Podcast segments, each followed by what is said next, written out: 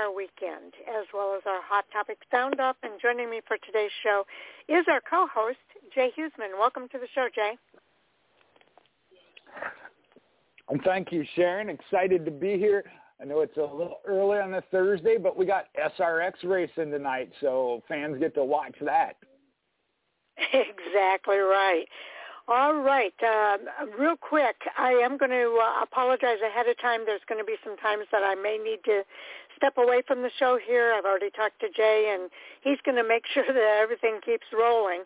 Uh, but uh, again, I apologize uh, for the inconvenience. But let's go ahead with our agenda for today. In our first half hour, we are going to have some short track news. Next, we're going to preview the ARCA West race that's out at Shasta Speedway this weekend, and we'll give you a few brief updates from the ARCA Menard Series and the ARCA West Series. I'm sorry, ARCA East Series as well. Uh, excuse me. In our next half hour, we're going to preview the NASCAR Truck Series race out at Richmond Raceway. Uh, and uh, that will also include, uh, we'll get started with the Xfinity Series race preview that is taking place at Road America. So three series racing two different tracks this weekend. In our third half hour, we'll do the preview for the NASCAR Cup Series race out at Richmond, along with any current news as time allows. Uh, of course, our NASCAR Hot Topic Sound Off discussion will take place uh, afterward, and I know Brian is available as as well as Jay and myself. So uh, still waiting to hear if Mike can make it. I know Andy cannot. So we're definitely looking forward to our Hot Topic Sound Off discussion today. Yeah, and we definitely got a couple of interesting topics to discuss when it comes to that. Some different things going on. We're getting deep into the season here, getting ready for playoffs, or some teams possibly even looking at next year. So interesting uh, hot topics coming up. Absolutely. Okay, now we're going to start with some short track news. I will say that um, we're going to start with July 27th. We're going to preview for you the upcoming races that are taking place this weekend uh, starting today, July the 27th, uh, for both the dirt tracks and short tracks. So, Jay, do you want to go ahead and get started with that? Well, starting on dirt, you got the USAC Indiana Sprint Week from Lincoln Park Speedway. That'll be covered on Flow Racing, 6:30 p.m. at 7:15. Also on Flow Racing, there'll be the All-Star Circuit of Champions at Lake Ozark Speedway. And then the Southern Nationals, which is a Tri-County Raceway track, that'll be at 7 p.m., also covered on FloRacing. And, and again, in the short track oh, okay, category, we have the one race. I'm sorry, Jay, I didn't realize you were going to do both of them. Um, but it's also on Flow Racing. It's the 44th Governor's Cup on Thunder Road Speed Bowl at 6:30 p.m. on Flow Racing. So a lot of racing available over on Flow. Most certainly. And then as we move to the 28th, that one will only cover about half the dirt here and then take a breath and let Sharon cover some. But we got the World Outlaws late model divisions there at Fairbury Speedway. That'll be on Dirt Vision at 6:45 p.m. And Dirt Vision is also calling, covering the Extreme Outlaw Series from Ohio Valley Speedway at 6:15. Flow Racing, they'll have that USAC Indiana Sprint Week continuation, this time from Bloomington Speedway at 6.30 p.m. At 7 p.m., that'll be the All-Star Circuit of Champions as they move to I-70 Speedway Motorsports Park. And then the last one I'll cover here, Southern Nationals at North Georgia Speedway, be at 6.30 p.m. on Flow Racing. All right, moving on to the NASCAR weekly racing at the Autodrome Granby. Uh, that race will be covered at 6.30 p.m. on Flow Racing. On Dirt Vision, we have about four races here uh, that will all be on Flow Racing. The weekly racing at Attica Raceway Park starts at 6.30 p.m. The weekly racing at Southern Illinois Raceway starts at 7 p.m. on Dirt Vision. And then the weekly racing at Jacksonville Speedway starts at 7.15 on Dirt Vision. And the weekly racing at Williams Grove Speedway starts at 7.30 p.m. and again on Dirt Vision. Do you want to wrap it up, Jay? The Dale Defiance Memorial at Marshalltown Speedway, that'll be at 7.55 p.m. FloRacing covering that. Back over on Dirt Vision, you got the weekly racing at the Jackson Motorplex at 8.30 p.m. Uh, the IRA Sprints from Plymouth Dirt Track, time is yet to be determined, but Flow Racing will be covering it, as well as weekly racing from the Utica Rome Speedway. Again, check for a time on that as it's not listed. Okay, and in short tracks, we've got the Dunleavy Modified tonight at Stafford Motor Speedway at 5:45 p.m. That will be available via live streaming on Flow Racing. Uh, we can move on now over to the short tracks, I guess, on July the 29th. I'll go halfway and then let Jay take it. Uh, the Cars Tour Throwback uh, 276 will take place at Hickory Motor Speedway at 3:45 p.m. on the 29th, and Flow Racing. Um, all, all of these that I'm going to mention are on Flow Racing. We're back to the NASCAR Weekly Racing this time at Riverhead Raceway, 5 p.m. on Flow Racing. NASCAR Weekly Racing at Town Speedway at 5:50 p.m. on Flow Racing, and the 500 Sprint Car Tour at the Fairground Speedway of Nashville at 6 p.m. also on Flow Racing. Also at 6 p.m. though will be the NASCAR Weekly Racing from Berlin Raceway. As Sharon mentioned, these are all on Flow Racing at 7:45. Bowman Gray Stadium's got their NASCAR Weekly Racing coverage. And then at 8 p.m., it's NASCAR Weekly Racing from the La Crosse Fairgrounds Speedway. Uh, 8.30, that'll be NASCAR Weekly Racing from Meridian Speedway. And all the way up till 10 p.m., Alaska Raceway Park has some NASCAR Weekly Racing as well. Okay, we'll move over to dirt racing on July the 29th, uh, starting with uh, several races here. Well, three I've got at the top. At Dirt Vision, the World of Outlaws Sprint Car Series will race at Weedsport Speedway, and that will start at 6.15 p.m. on Dirt Vision. The World of Outlaws Late Models at Fairbury Speedway at 6.30 p.m. on Dirt Vision. And the Extreme Outlaw Series at Atomic Speedway starts at 6.15 also on Dirt Vision. Then we move over to Flow Racing for races. The USAC Indiana Sprint Week at Tri-State Speedway at 7 p.m. The All-Star Circuit of Champions at Knoxville Raceway, time to be determined over at Flow Racing, and Modified Special Bridgeport Speedway at 6 p.m. available on Flow Racing. And go ahead and finish it out, Jay. All right, on Dirt Vision at 6, you got weekly racing from Volusia Speedway Park at 6.15 on Flow Racing. The Living Legends, a dream race from Port Royal Speedway. Then 6.30 on Dirt Vision, you go back, weekly racing from Sharon Speedway. 7 p.m., Dirt Vision, the weekly racing from Southern Illinois Raceway. Then on Flow Racing, uh, time to be determined from Tazewell Speedway will be the Southern Nationals, as well as the IRA Sprints at Wilmot Raceway. Again, times to be determined on these. And then uh, wrapping it up will be weekly racing uh, racing from Port City Raceway. Okay, next I'll go ahead and cover the dirt and short track racing on July the 30th, and then Jay, I'll let you do the same for July 31st. Uh, for dirt, the World of Outlaws Sprint Car Series will race at Weedsport Speedway starting at 6 p.m., 6.15 p.m.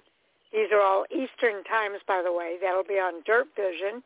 Also on Dirt Vision at 6.15 is the World of Outlaws series at Bush Creek Motorsports uh, Complex. And also on Dirt Vision at 7.30 p.m. is the weekly racing at Husets Speedway. For short tracks, we've got the Thunder Road Speedway Bowl, uh, part of the NASCAR Week Series. That will start at 7 p.m. over at Flow Racing. And to wrap up our racing coverage, as well as the month, July 31st on Dirt, you got the Super Dirt Car Series from the Autodrome Drummond. We're going to be on Dirt Vision at 5:45 p.m. and then at 6:30 p.m. flip it over to Flow Racing. and you can watch the Wild Thing Kart Series coming out of Stafford Motor Speedway. That's a whole lot of racing available for fans uh, this weekend. Uh, if there's a race going on somewhere, and uh, Flow Racing, Dirt Vision, uh, Mav TV, they all have that uh, racing available. Uh, so definitely uh, check that out. Excuse me. Uh, real quick, let's get, head over to Racing America and see about race short track or dirt racing news.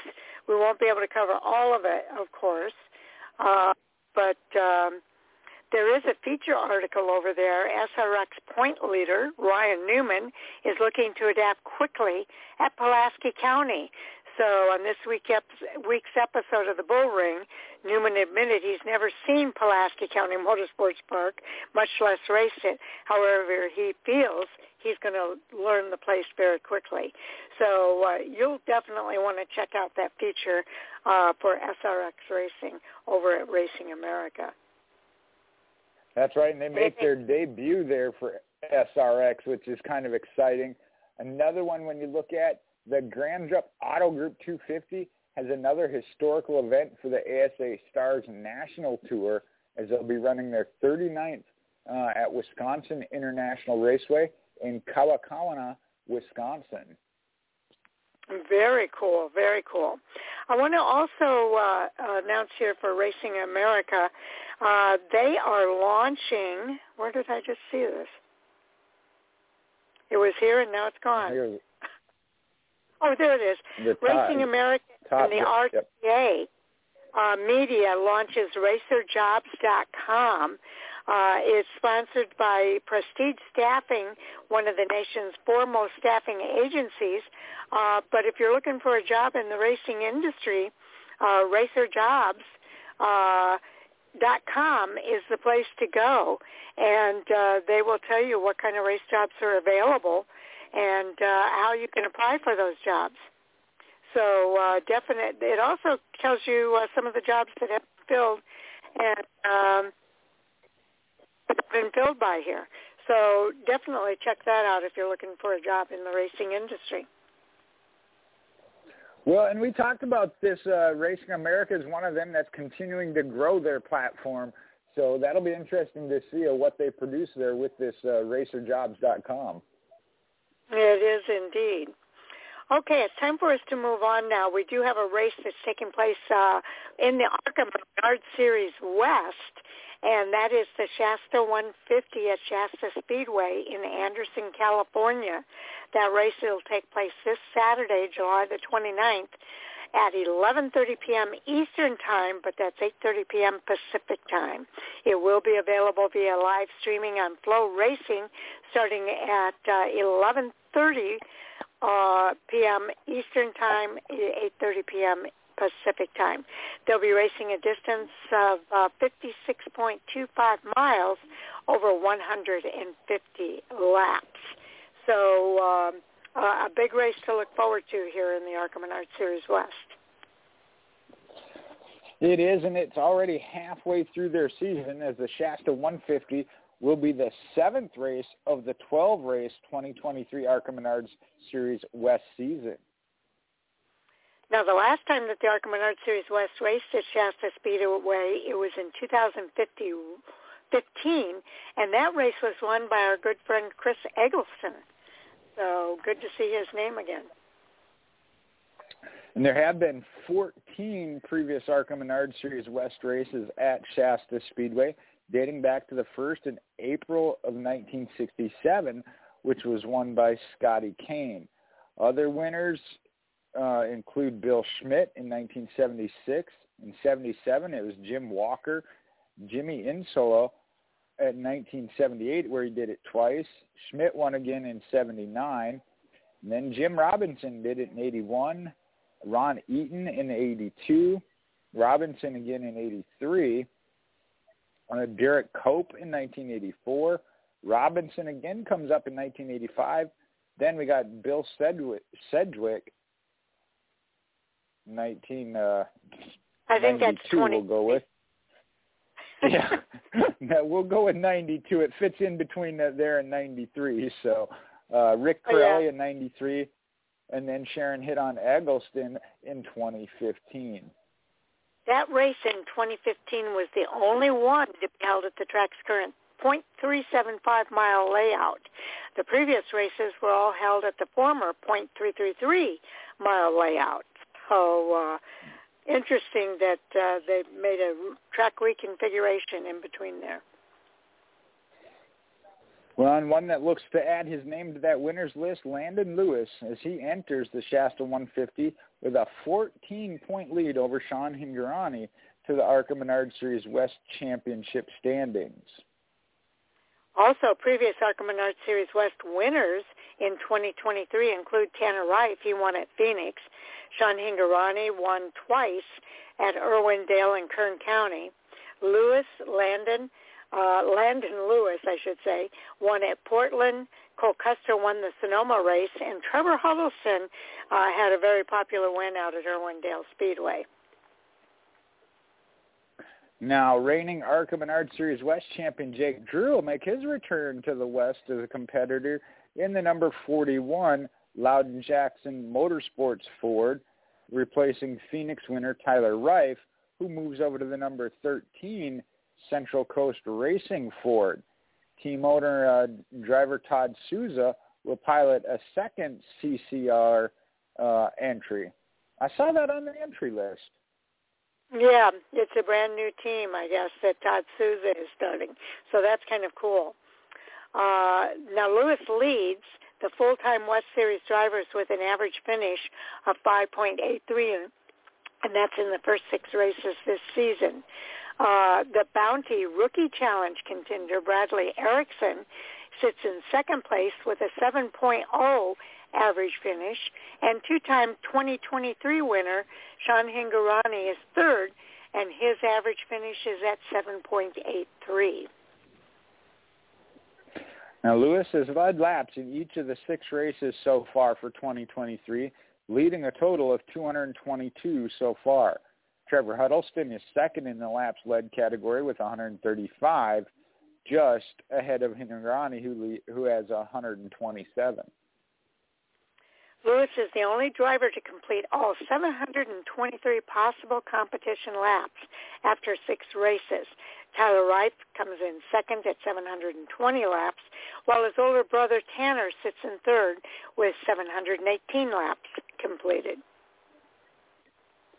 Now, the track record for the most cautions is eight, and that's set back in 1993, while the record for the fewest cautions is back in 1976 and 77 with zero. Most laps run under caution was is 47, which was set in 1993. Now remember that was on a prior configuration. Yes, indeed. Okay, now David Mayhew holds the track qualifying record that was set in 19. I'm sorry, 2015. Uh, that record is at 85.050 miles per hour. Chris Eggleston, he holds the race record average speed at the 3.7 mile track layout at 57.990 miles per hour. And as always with the ARCA Menard Series, the, the West Series, uh, should the race need to be extended into overtime, there will be unlimited attempts at a two-lap green-white checkered finish. But should the caution flag be displayed after the white flag is white flag is displayed, there's also unlimited attempts at a one-lap green and white together finish. Okay. Now, um, there is some other information here on our uh, that we can kind of look for. Some things that you can watch for uh, from the pit box includes John Hingorani will return to the driver's seat. Uh, we've mentioned him at Shasta uh, after serving that one race race suspension for intentionally crashing Venturini Motorsports team Thompson uh, out at Mid-Ohio Sports Car Course. That incident is the only major blemish on Hingorani's solid rookie season so far.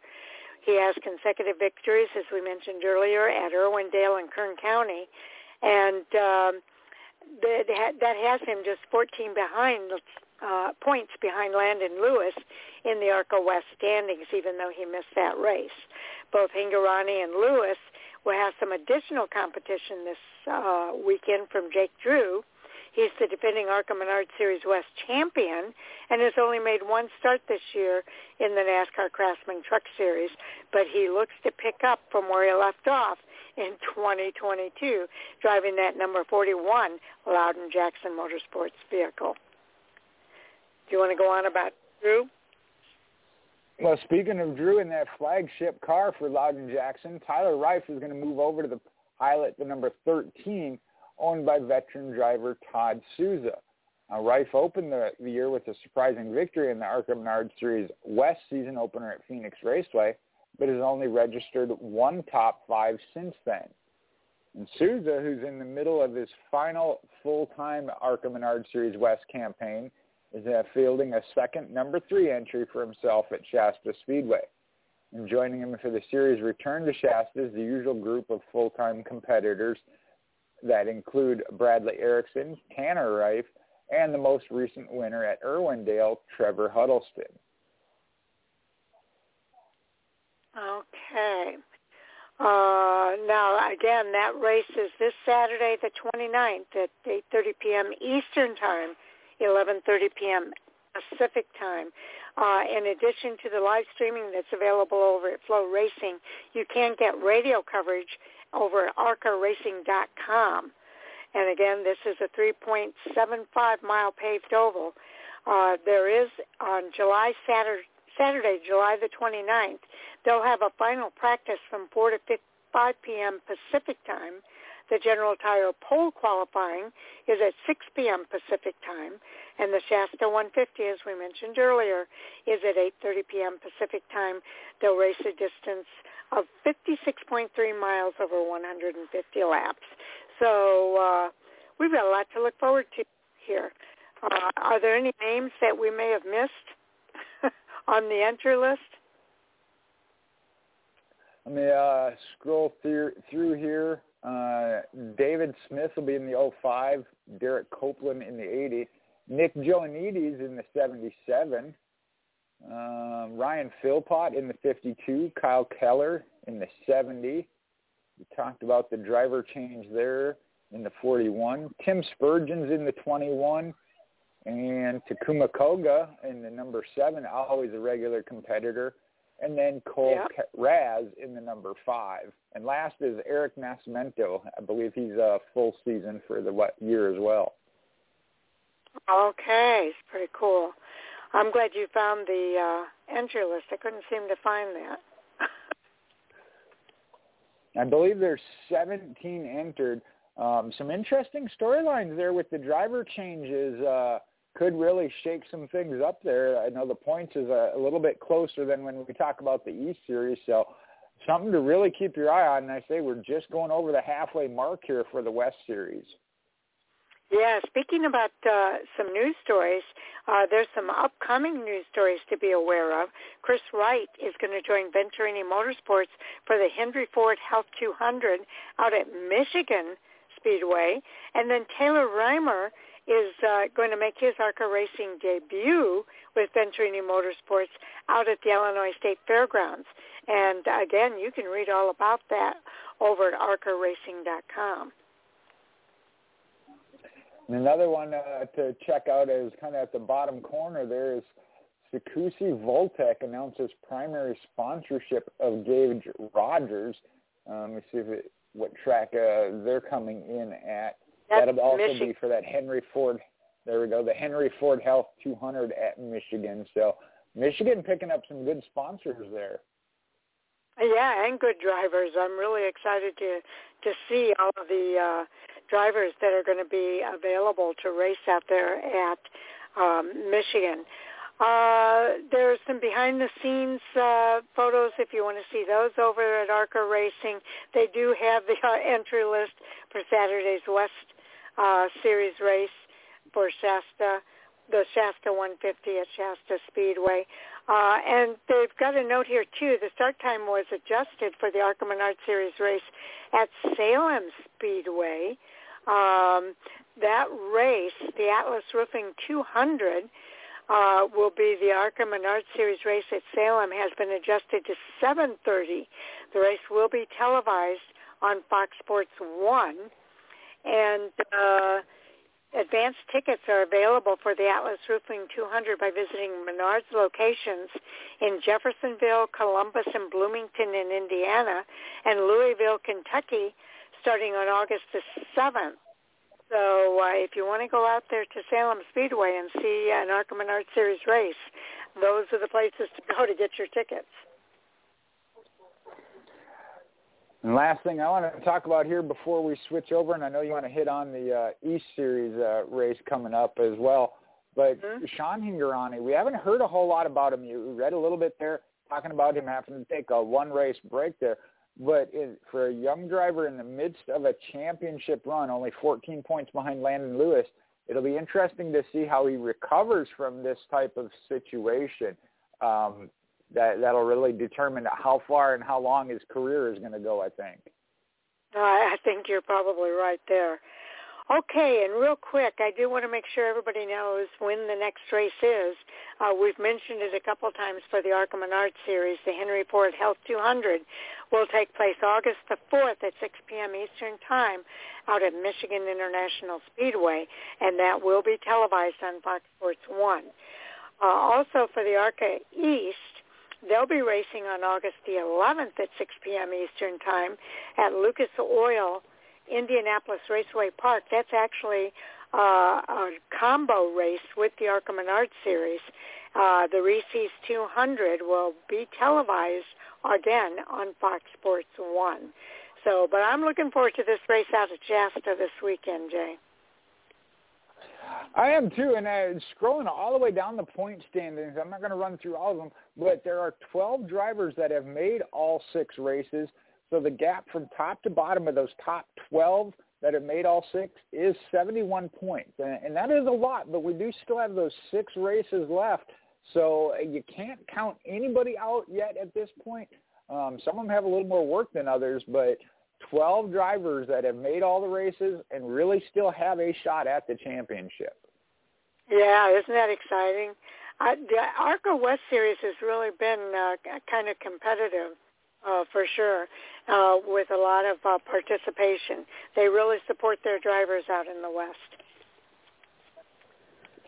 Certainly has seemed to be one of the closest points battles we've seen over the past several years as we watch both the East regular ARCA Menard series and the West here. Uh, that one generally is the closest.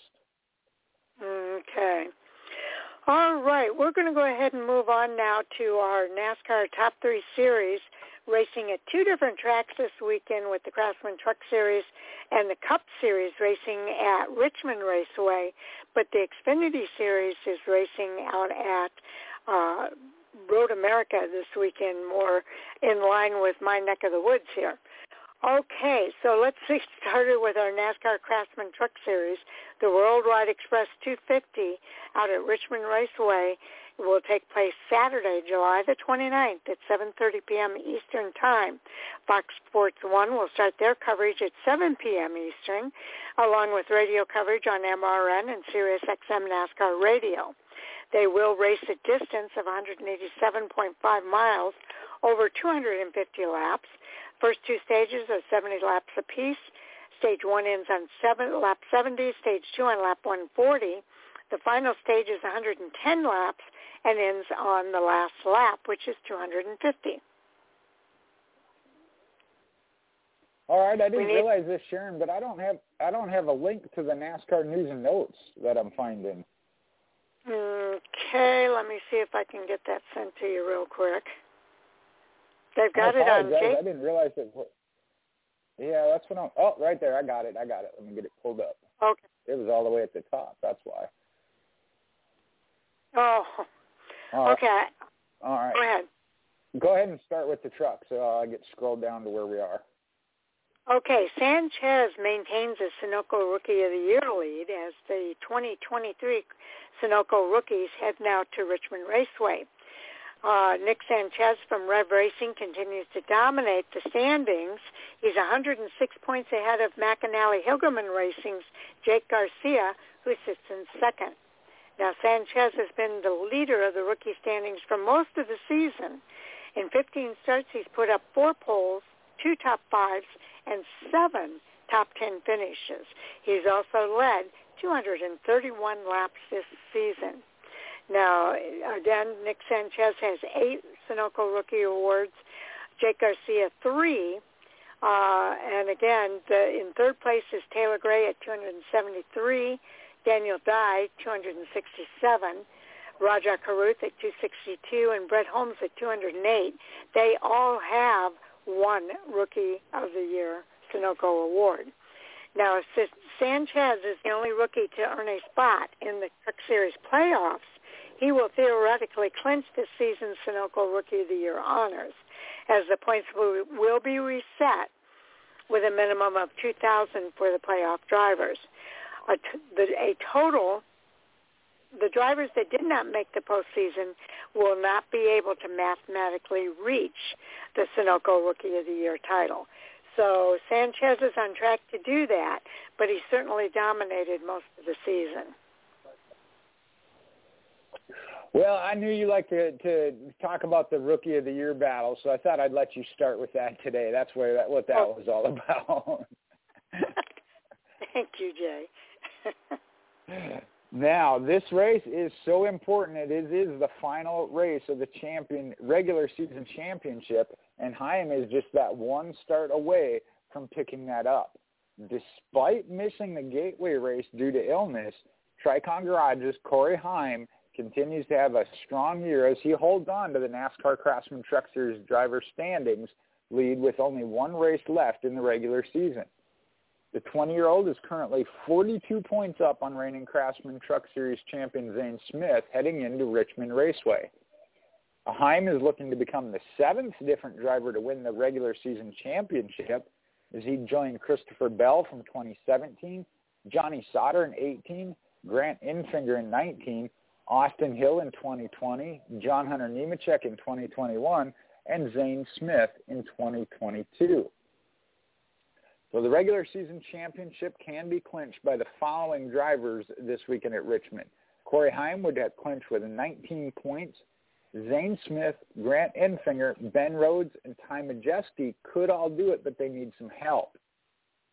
Now, Heim's points lead began after a compelling finish at North Wilkesboro where he won stage one and finished sixth overall, which gained him a total of 48 points for that one race to jump from third in the standings over Ty Majeski and Zane Smith.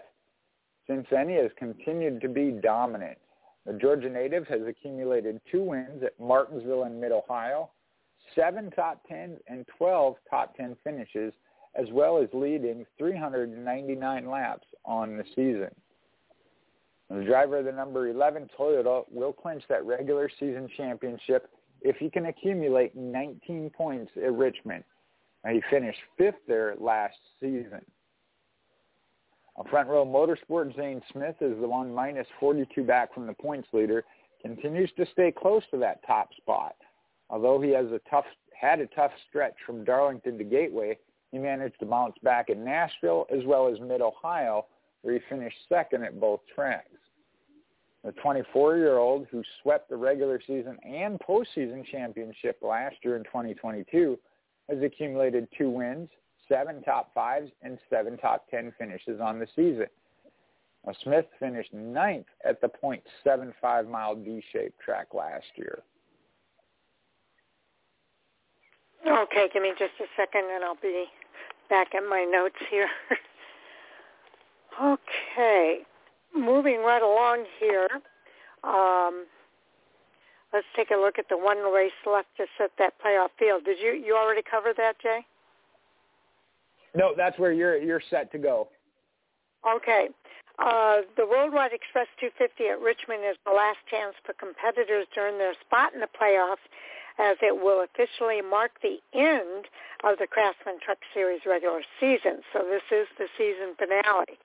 Six drivers are locked into the playoffs because of wins. That includes, of course, Corey Heim, uh, as well as Zane Smith, Grant Enfinger, Christian Eckes, Carson Hocevar, Ben Rhodes, and one driver has already already clinched their spot based on points. That's Ty Majeski. That leaves just three postseason positions up for grabs this weekend. So um, let's see. These uh, following drivers can clinch via points if there's a repeat winner or a win by a driver who cannot advance to the playoffs. Uh, so uh, they can clinch by being ahead of the fifth winless driver in the standings. Uh, the same requirements will hold true if a new win comes from among Ty Majeski, Matt DiBenedetto, Nick Sanchez, or Matt Crafton. So Matt DiBenedetto needs 25 points to clinch. Nick Sanchez needs 35 points to clinch. Matt Crafton needs 47. And uh, uh, Stewart Friesen, Tanner Gray, and Chase Purdy, they all need help, which means they pretty much need to win. Now, if there's a new winner from Stewart Friesen or another winless driver lower in the standings, but still eligible to advance to the playoffs, uh, these drivers can clinch by being ahead of the fourth winless driver in the standings. So Matt DiBenedetto needs 34 points while Nick Sanchez needs 43. But Matt Crafton and Stewart Friesen all need uh, a win. Now, these other drivers uh, can all clinch with a win in addition to the ones that we've already mentioned.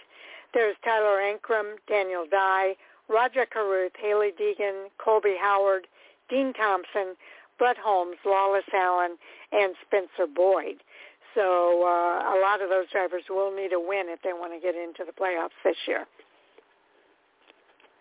Well, and a win from one of them outside that cut line would really make things interesting. We'll see what happens.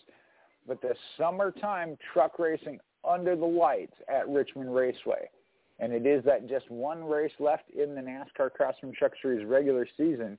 Richmond Raceway sets the stage for some Saturday night short track racing in that Worldwide Express 250 to decide who will fill that final 10-driver postseason field for the 2023 playoffs. Now, to date, Richmond Raceway has hosted 14 NASCAR Craftsman Truck Series races on the .75 mile track and produced 10 different pole winners and 11 different race winners. The inaugural Craftsman Truck Series race at Richmond Raceway was held on September 7, 1995 in the series inaugural season and was won by one of the NASCAR's 75 greatest drivers, as that was Terry Labonte piloting the number five Hendrick Motorsports Chevrolet. Tony Stewart in 2002 and 3, Mike Skinner in 96 and 05, Jack Sprague in 98 and 2001 lead the NASCAR Craftsman Truck Series in wins at the .75 mile track with two victories each. GMS Racing's Grant Enfinger in 2020 is the only previous winner entered into this weekend, while Matt Crafton has visited the track a total of eight times, which is the most out of the entire field. Okay, now we're going to take a look back. Last week, Kyle Busch, Motor, Kyle Busch uh, took a 100th Craftsman Truck Series victory for Kyle Busch Motorsports with that last lap pass at Pocono. It capped off a really thrilling afternoon at Pocono Raceway.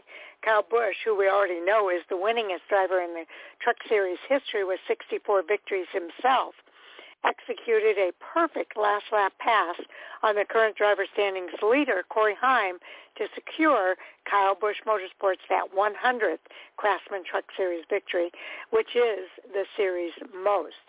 The driver of the number 51 KBM Chevrolet made a daring move in turn two and was able to edge Heim by 0.604 seconds at that finish line.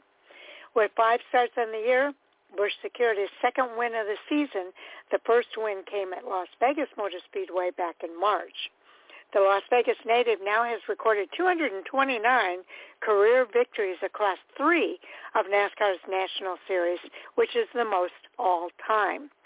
Following Heim, Tricon Garage's uh, Taylor Gray finished a career best third with another NASCAR Cup Series full-timer, Christopher Bell, finishing in fourth place in the Hattori Racing Enterprises number 61 Toyota. Grant Enfinger, of course, rounded out the top five in his number 23 GMS Racing Chevrolet. 18 different drivers have contributed to KBM's 100 wins, including the driver of the number 11 Tricon Garage Toyota, Corey Heim. Now, Kyle Busch alone has 48 Truck Series wins. Christopher Bell, William Byron, Erik Jones, and John Hunter Nemechek all have contributed seven wins to the KBM total. Uh, Bubba Wallace, Chandler Smith can have both contributed five wins. Denny Hamlin, Noah Gragson, Corey Heim have all contributed two victories apiece. And then the following drivers have all contributed at least one win. That's Brian Scott, Daniel Suarez, Todd Gilliland, Greg Biffle, Martin Truex Jr., Rafael Lessard, Brendan Jones, and Kasey Kahne. How quickly is it going to take Busch Motorsports to reach 101? Well, it could happen this weekend. The KBM organization has won the last two races at the three-quarter mile track. Chandler Smith won there in 2021, and John Hunter Nemechek won that race in 2022. So uh, it was a really big milestone for Kyle Busch Motorsports to get that 100th victory. A lot of people were wondering when that would happen, and Kyle Busch closed the book on it. Well, a couple of things there before we move on. You know, it's only fitting that Kyle Busch did win that 100th uh, victory himself, although it could have come uh, earlier. There were a couple of close ones. But as you mentioned, he has almost half of them himself for the team. Um, but the two other things I wanted to hit on here, the drivers that have driven for him and come through his organization, at the top of the list, Christopher Bell, William Byron, Erik Jones with seven each, uh, as well as John Hunter Nemechek. Bubba Wallace, Chandler Smith. We see where these guys are at today, and I, that I think is a huge part of KBM. Um, and the last thing I wanted to say, the details of what you read there, Sharon, and talked about, that pass, the last lap pass, might have been one of the cleanest and best set up, talented driving passes I have seen in a long time. It really says a lot, doesn't it? How far Kyle Busch and his organization have come uh, in their journey uh, in NASCAR's Top Three Series. So I, I love it. Okay, we're going to move on now to the Xfinity Series. They're racing this weekend out at Road America. They'll be racing the Road America 180 at the track this Saturday, July the 29th, and that race starts at 3 p.m. Eastern, uh, with NBC carrying the coverage starting at 2.30 p.m. Eastern Time. MRN and SiriusXM NASCAR Radio will also have coverage available. They'll race a distance of 182.16 miles over 45 laps with the first stage ending on lap 22, the second stage on lap 34, that's 24 laps. And I'm sorry, that's, yeah, that's uh, 22 laps. I guess they're both, no, it's not. Why am I confused here? That's only 14 laps? I'm confused. My yeah, math is it's a road course. Okay. Uh, and then the final stage ends on lap 45, which is another 11 laps. Okay. what do we have in the Xfinity Series? Well, we got a milestone to watch as Justin Allgaier is going to make his 425th NASCAR Xfinity Series career start this weekend. As a junior motorsports veteran, Justin Allgaier will attempt to make his 425th NASCAR Xfinity Series career start this weekend at Road America. Allgaier is ranked eighth on the all-time NASCAR Xfinity Series starts list with 424, second most among active drivers uh, behind Jeremy Clements at 450. Uh, Kenny Wallace holds the record for the most career NASCAR Xfinity starts, and that's a long way off at 547. Wow, that's a huge difference. Here's a name we haven't heard in a long time. Can you hear and me? I'm excited to see it. Yep. Okay. Stanton Barrett is going to run the road course out at Road America for Emerling Gase. He'll be getting behind the wheel of the number 35 Chevrolet for Everlin, Emerling Gase Motorsports at Road America this weekend, and it'll be his first start in the series since 2019. He's made five starts in the series at Road America with a best finish of 17th that came in 2010. So uh, really cool to hear the name Stanton Barrett again racing in the Xfinity Series.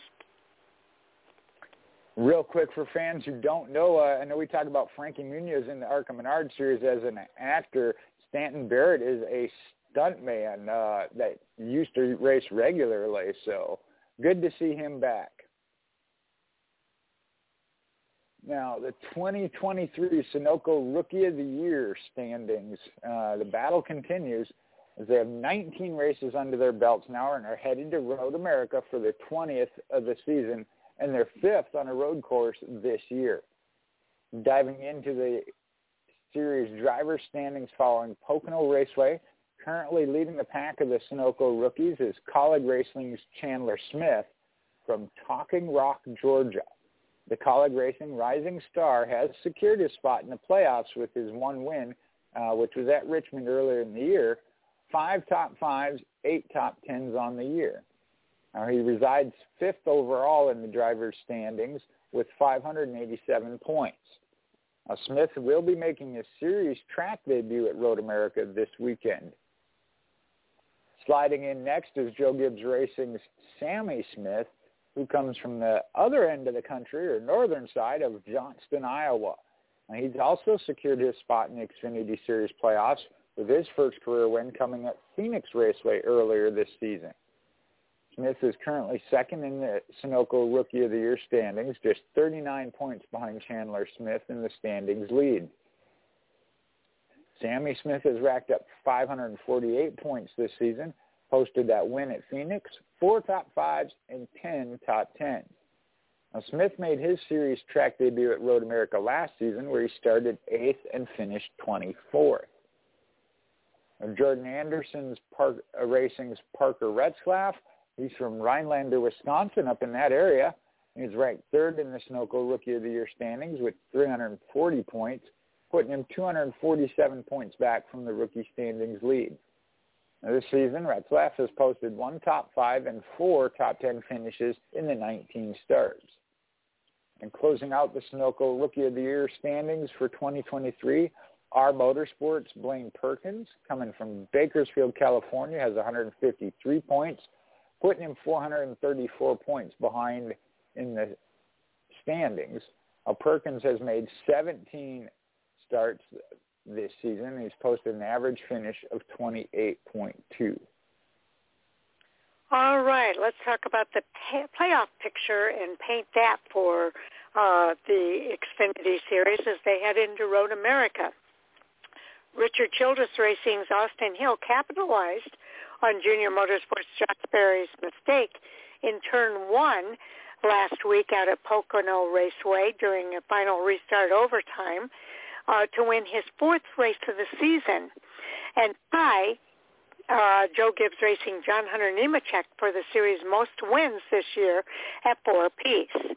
Now with another repeat winner, five spots are still up to grabs, up for grabs to make the Xfinity Series playoffs with just seven races left in the regular season, including this weekend's Road America 180. Now, the seven drivers that have already earned their spots in the playoffs by virtue of wins this season are John Hunter Nemechek and Austin Hill, of course, with four wins apiece. Then there's Cole Custer, Justin Allgaier, Chandler Smith, Sammy Smith, and Jeb Burton.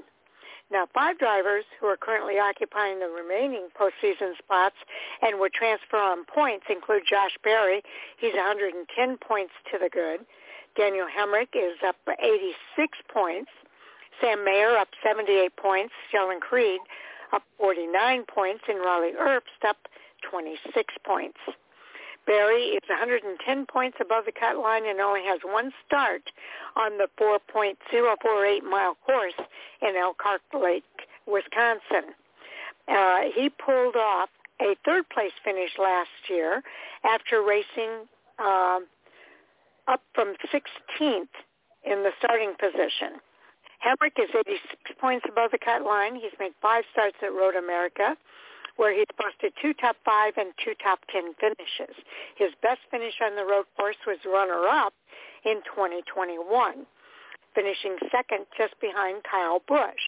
The 21 Series champion is looking to make the playoffs for the fifth time in his career. He's done it in eh, eh, 17, 18, and again in 21 and 22. Mayer is 78 points to the good. He has two starts on the Wisconsin road course with a best finish of 20th. Although he hasn't done as well as he would hope at Road America, he has put up some great finishes on other road courses this season, including a seventh place at COTA, third place at Portland, 10th at Sonoma.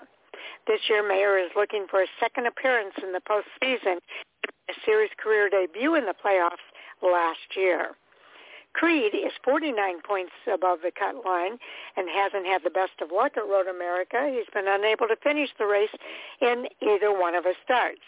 But he has proved uh, himself on other road courses this season, including a ninth place finish at COTA, a seventh place finish at Portland, and an 11th place finish at Sonoma. This season, Creed, the 2020 NASCAR Craftsman Truck Series champion, is looking to make his Xfinity Series playoffs for the first time in his career. He finished 14th in the final championship standings in the Xfinity Series last year. Now, Herbst, currently at 12th, he's in that final playoff spot with 26 points to the good. He has made three starts at Road America where he's posted two top 10 finishes.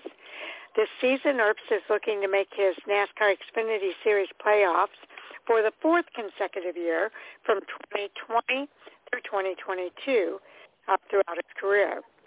Exactly right below the Xfinity Series playoff cut line is Parker Kligerman in 13th at 467 points, 26 points back from Herbst, who sits in that 12th spot. Kligerman's made two Xfinity Series starts at Road America. He's posted a third place finish in 13 and a 10th place finish in 2017. Kligerman is also looking to make his Xfinity Series career debut in the playoffs this year. He's been working really hard at trying to make that happen. He could make it happen at Road America, I think. Well, I certainly think so. We'll we'll see how that plays out. One thing is that plays into that favor though is this hot streak. Will Road America different Xfinity Series winners streak continue? As this whole series has been making its way to Elkhart Lake, Wisconsin to race at the Road America since 2010, surprisingly, there has yet to be a repeat winner. Road America currently holds the longest uh, Xfinity Series different winner streak, and it's at 13. The record for the most consecutive different winners at a single track is 23, and that's set at New Hampshire Motor Speedway between the 1990 and 2009 seasons. And the drivers that have landed themselves in victory lane at Road America, all right, I like these. Let's look at some of these names. Carl Edwards in 2010, Reed Sorenson in 2011, Nelson Piquet Jr. in 2012, A.J. Allmendinger in 2013, Brendan Gaughan in 14, Paul Menard in 15, Michael McDowell in 16, Jeremy Clements with that uh, huge win in 2017, Justin Allgaier is on the list here in 2018, Christopher Bell 2019, 2020 Austin Cindric, then Kyle Busch in 2021, and Ty Gibbs in 2022. Now, of those 13 drivers that have taken the checkered flag at Road America, only three will have that opportunity to add another Road America trophy to their trophy case this weekend and break that streak, and that's A.J. Allmendinger, Jeremy Clements, and Justin Allgaier. Now, Cup Series regular A.J. Allmendinger has five Xfinity Series starts at the Wisconsin road course, in those five starts, he's posted the one win in 2013, three top fives, and four top tens. Road America is a particularly special place for Nizzit Marks' his first ever Xfinity Series win. And the veteran driver isn't called a road course ringer for nothing, as he sits as the series winningest driver on road courses. I mentioned Clements in his 450 Xfinity Series career starts. Clements has two victories. His first was at Road America in 2017 and his second in Daytona in 2022. His first ever win at Road America came as a surprise for all as he was a nine he was in a nine year old car with his small family owned team. Uh, Clements is still looking to post his first top ten of the 2023 season. His best finish thus far has been 14th, which was on the road course in Austin, Texas at Circuit of Americas. Allgaier has made 11 starts at Road America. He picked up his win in 2018, two top fives, and five top tens. Uh, he heads into the weekend with a string of top fives and top ten finishes on other road courses this season. At COTA, he was fifth. Second at Portland. Sonoma, he came home seventh. And then at the Chicago Street Course, he was third. All right. Uh, talking about turning left and right at Road America. Uh, after some fun on the tricky triangle with only three turns, the Xfinity Series now heads to Road America to give its 14-turn course a go, uh, and that will be this Saturday. There have been 13 Xfinity Series races at Road America. Again, it's a 4.048 mile course with producing eight different pole winners and a new winner every year, a total of 13. Three races have been won from the pole or the first starting position. Most recently, A.J. Allmendinger did it in 2013. Drivers will push to break the qualifying and race records this weekend. Spots currently held by Alex Tagliani and Nelson Piquet Jr. respectively. Tagliani snagged a qualifying record in 2016 with a speed of 109.886 miles per hour, while PK Jr. became the race record holder in 2012 with his speed of 85.171 miles per hour. Now, a few other drivers have their names etched into the Road America Xfinity Series record book, and they include A.J. Allmendinger and Alex Tagliani, who are tied for the most poles with two apiece. Brendan Gaughan has posted the most top fives at four, and Justin Allgaier and Elliott Sadler are tied for the most top tens at five apiece. The Xfinity Series will kick off this weekend with practice starting at 5 p.m. Eastern Time, followed by qualifying at 6 p.m. Eastern on Friday. That's tomorrow. And on July 28th, uh, that will will take place on the USA Network and available for live streaming on the NBC Sports app. So uh, there we have it for the Xfinity Series. Uh, really some cool stats there that we shared today. Well, and it'll be interesting to see uh, three drivers uh, that we know can win on that course: uh, Jeremy Clements, Justin Allgaier, and AJ Allmendinger, who is going to be in the race, and that'll come up during hot topics. But I think we'll see a different winner and who it might be. Yes, indeed. We'll have to see who that might be. I was just checking to see if I've heard from um, if I heard from uh, Owen yet. Speaking about the the uh, picks for this weekend. Okay, going to the NASCAR Cup Series. The Cookout 400 is at Richmond Raceway this Sunday, July the 30th at 3 p.m. It will be available on the USA Network starting at 2.30 p.m., as well as radio coverage uh, available on uh, uh, radio coverage on MRN and SiriusXM NASCAR Radio. They'll race a distance of 300 miles over 400 laps First stage ends on lap 70, second stage on lap 230, and then the final stage ends on lap 400. Well, on the Cup side, we also have a milestone to watch here this weekend as Alex Bowman is going to make his 275th career Cup start this weekend. Hendrick Motorsports driver Alex Bowman comes from Tucson, Arizona, and will attempt to make his 275th NASCAR Cup, Cup Series career start this weekend at Richmond Raceway in the Cookout 400. And Bowman has competed in the NASCAR Cup Series for three different organizations during his career. In 2014, he drove for BK Racing. Then in 2016, he competed for Tommy Baldwin Racing before moving over to Hendrick Motorsports, where he has been since 2017. Bowman made his NASCAR Cup Series debut back February 17, 2014, in the Daytona 500, where he started 29th and finished 23rd. In total, of the 274 career starts, Bowman has earned a spot in the playoffs the last five consecutive seasons, stretching from 2018 to 2022, and posted four poles, seven wins, 31 top fives, 75 top tens. Now looking to this weekend at Richmond, Bowman's made 14 starts at the .75 mile track, putting up one victory and four top tens. Okay. Uh, now, West Coast Customs 23XI Racing uh, will have a special project for fans at Richmond.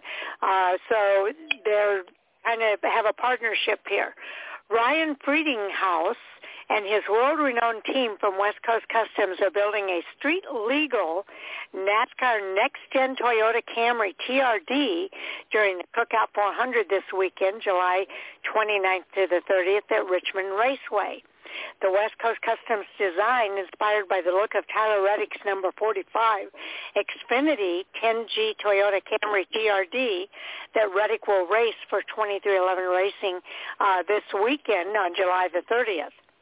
The paint scheme designs are both for both cars were unveiled on social media in July 2019. And the current and recent students from Henrico County Schools CTE program will assist Ryan Friedlinghaus with the build. Fans can watch the West Coast Customs build live inside NASCAR Racing Experience located in the Richmond Raceway Midway uh, anytime between July 29th and the 30th. So um, earlier this week, uh, they did do uh, a media availability to see that, and uh, I think it went over pretty well. Kind of exciting uh, news there. That might be one of the coolest things I've seen done at at the track during a race weekend. I got to admit that. okay, what's up now, next? Richmond, Richmond Raceway and the NASCAR Foundation are ramping up the community give back efforts. Uh, as NASCAR racing returns to Richmond Raceway for the July 29th and 30th Cookout 400 weekend, uh, track and the sport will use its collective horsepower to make a difference in the greater Richmond community. Some uh, events to look at. Back, uh, yeah, this was yesterday. They had the track laps for charity, which is presented by uh, Worldwide Express, where you can drive your personal vehicles uh, for five laps on the three-quarter mile V-shaped oval. And that was a $20 donation. It benefits uh, or proceeds uh, benefited the Richmond Raceway Cares and the UMFS Virginia Foster. Today they had from 9 a.m. to 1 p.m. Uh, still going on, I guess. Uh, building bikes for Greater Richmond YMCA. As Toyota Racing, in conjunction with the Richmond area Toyota dealer employees and the NASCAR Foundation, are building bikes at Richmond Raceway that'll be delivered to kids then from the Greater Richmond YMCA.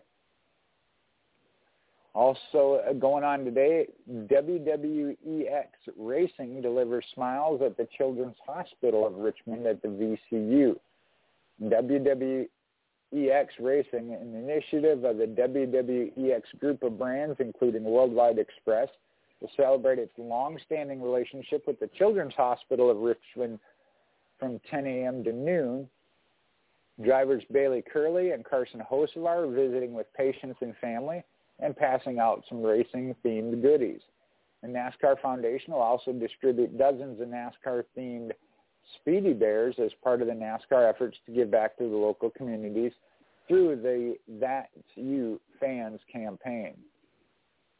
Uh, tomorrow, Friday the 28th, the NASCAR Foundation Speediatrics Fun Day Festival, uh, powered by Kaulig Giving. More than 130 kids from the greater YMCA Richmond will visit the NASCAR experience in the Richmond Raceway Midway. That'll be from 10 a.m. to noon.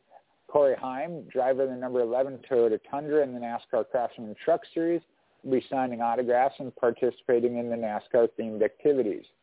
The children will then be surprised by the bikes built for them by the employees of the Richmond area Toyota dealers. And Toyota Racing will also provide tickets for the Cookout 400 to each child and parent. Also tomorrow we got the Coca-Cola and NASCAR Cup Series that star Ryan Blaney as they're donating backpacks. The Coca-Cola Company will be doing a backpack donation and check presentation at the Chickahominy YMCA from 9:45 to 10:30 a.m. In attendance there by Richmond, uh, it'll be in attendance will be Richmond Raceway President Lori Collier Waran, uh, Virginia State Senator Lamont Bagby, and Ryan Blaney, driver of the number 12 Team Penske Ford Mustang GT. All right. Now, a lot of people are wondering, could Martin Truex Jr. be on the verge of a second regular season championship? Joe Gibbs Racing's Martin Truex Jr. put up his eighth top five finish of the season last weekend at Pocono to open up his NASCAR Series driver point leading points lead to 30 points over Hendrick Motorsports driver William Byron, who sits in second. With only five races left in the regular season, anything can happen. But as they sit right now, Martin Truex Jr., who was a champion in 17, looks like he's on the verge of becoming just the second driver all time to win multiple NASCAR Cup Series regular season championships. He would join Kyle Busch, who did it in 2015 and again in 2019. Plus, along with the prestige, Truex would bank an additional 15 playoff bonus points that come along with that title. Now, Truex has one of seven different drivers to occupy the Cup Series driver standings lead this season. In 21 starts this year, he's accumulated three wins, three stage wins, eight top fives, and 11 top tens. Now, the regular season clinch scenarios for the uh, championship Martin Truex Jr. or whoever is first in points needs to be up by the corresponding number after the race to clinch. So at Richmond, he needs 240 or 241 points, depending on a tiebreak. At Michigan, it's 180 or 181 points again, depending on the tiebreak. again, depending on the tiebreak, it's 120 or 121 points at Indianapolis and 60 or 61 points, depending on the tiebreak, at Watkins Glen. At Daytona, it's zero or one point, depending on the tiebreak. The inception of the Cup Series regular season championship into the series was in 2017, and since then, five different drivers have won that title. Kyle Busch has two titles and ranks first, again in 2018 and 19. Chase Elliott won the title in 2022. He ranks second. Then it's Kyle Larson, who won the title in 21, Kevin Harvick in 20, and Martin Truex Jr. in 17. Three of the five drivers that have won the regular season championship went on to win the overall Cup Series championship in the same season. Martin Truex Jr. in 17, Kyle Busch in 19, and Kyle Larson is the other driver who did it in 2021. Well, that's kind of interesting. We're a little shy of 50%. We'll see how have to see how this year plays out into those statistics. Now the win and you're in. Let's look at who has the previous wins at these last five tracks of the regular season. The easiest way to earn a spot into the NASCAR Cup Series playoffs is to win a race. And with just five chances left to do that in the regular season, let's take a look at the drivers that have formally visited Victory Lane in the NASCAR Cup Series at these next five upcoming tracks of the 22 drivers that are currently winless this season running full time for a championship, 11 of them have won at the five remaining tracks on the regular season schedule. And that's Richmond, Michigan, Indianapolis, Watkins Glen, and Daytona. At Richmond Raceway, the three active drivers without wins this season that form, that have formerly won at the .75 mile track are Kevin Harvick, who has four wins, Brad Keselowski has a pair, and then Alex Bowman has one. At Michigan International Speedway, only one driver without a win this season has formerly won at the two-mile track, and that's Kevin Harvick with six victories, which is a series most. And I believe he's the defending winner there from last year.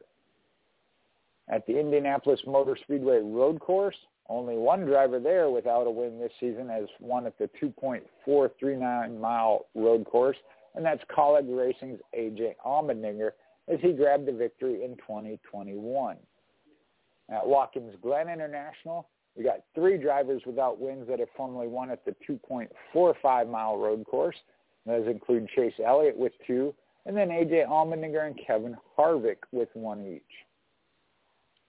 Now comes the wild card, Daytona International Speedway. There's eight active drivers without wins that have formerly won at the 2.5 mile super speedway. And that includes Austin Dillon, who has two, as well as Kevin Harvick with a pair. Brad Keselowski has one. Michael McDowell, Austin Cindric, Justin Haley, Aric Almirola, Erik Jones all have one apiece as well. Now, since Daytona was moved to the regular season finale event back in 2020, two of the three wins in the regular season finale have catapulted that driver into the postseason. William Byron did it in 2020 and Austin Dillon in 2022. And I look forward to seeing if that happens again this year. Yes, indeed. Um, you know, Kevin Harvick is in his last year as a driver in the NASCAR Cup Series, and this could be his last ride at Richmond. The Stewart-Haas Racing veteran Kevin Harvick announced at the beginning of the season that this would be his last year competing in the NASCAR Cup Series, making this weekend's race at Richmond his last run at the famed three-quarter mile track. Harvick has made 44 starts at Richmond where he's posted four wins, 18 top fives, 30 top tens, and Harvick right now is the highest ranked driver in the standings without a win this season. Could it be Richmond that he gets his uh, win to get into the playoffs? Well, he certainly has a shot at it, but we got to look at lucky number seven as Richmond has produced six different winners in six races. The long shots and streaks of different winners are nothing new at the famous Richmond Raceway. And this weekend, the three-quarter mile track is riding a streak of six different NASCAR Cup Series winners in the last six races. Go back to 2020, it was Brad Keselowski. Then came Alex Bowman in 2021, as well as Martin Truex Jr. In 2022, it was Denny Hamlin, followed by Kevin Harvick. And then in 2023, it was Kyle Larson. So who will continue the streak of different winners this weekend? We have a total of 25 different drivers entered this weekend who are looking for their first win of the 2023 season and nine looking for their first career win in the season, in the series. Uh, AJ Allmendinger, Aric Almirola, Alex Bowman, Chase Briscoe, Chris Buescher, Harrison Burton, Austin Cindric, Ty Dillon, Austin Dillon, Chase Elliott, Ty Gibbs, Todd Gilliland, Noah Gragson, Justin Haley, Kevin Harvick, Erik Jones, Brad Keselowski, Corey LaJoie, Michael McDowell, BJ McLeod, Ryan Newman, and Ryan Preece, as well as Daniel Suarez, Bubba Wallace, and J.J. Yeley. Now, several of those are looking for their first career NASCAR Cup Series win. Uh, Harrison Burton, Ty Dillon, Ty Gibbs, Noah Gragson, Corey LaJoie, BJ McLeod, Ryan Preece, and J.J. Yeley. Now, five drivers have posted their first career NASCAR Cup Series win at Richmond Raceway. When we look at all time, uh, Kasey Kahne did it in 2005. Tony Stewart's was in 1999. Kyle Petty back in 86. Neil Bonnett in 1977. And James Hylton as far back as 1970. And plus, keep in mind, it's anybody's race until the checkered flag waves, especially at Richmond Raceway, where 12 of the 133 NASCAR Cup Series races, about 9%, have been won by drivers starting outside the top 20.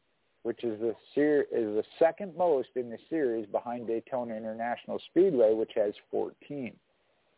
The deepest in the field that a NASCAR Cup Series winner has started at Richmond Raceway is 32nd, and that was done by Kyle Busch in the April race of 2018. Okay, well, there are some short track kings to keep an eye on this weekend. As the five remaining tracks on the Cup Series regular season schedule, this weekend's Richmond Raceway race is the very last short track, which begs the question, who's been the best on short tracks this season and should be the ones to watch this weekend? Well, we know who, we know who they are.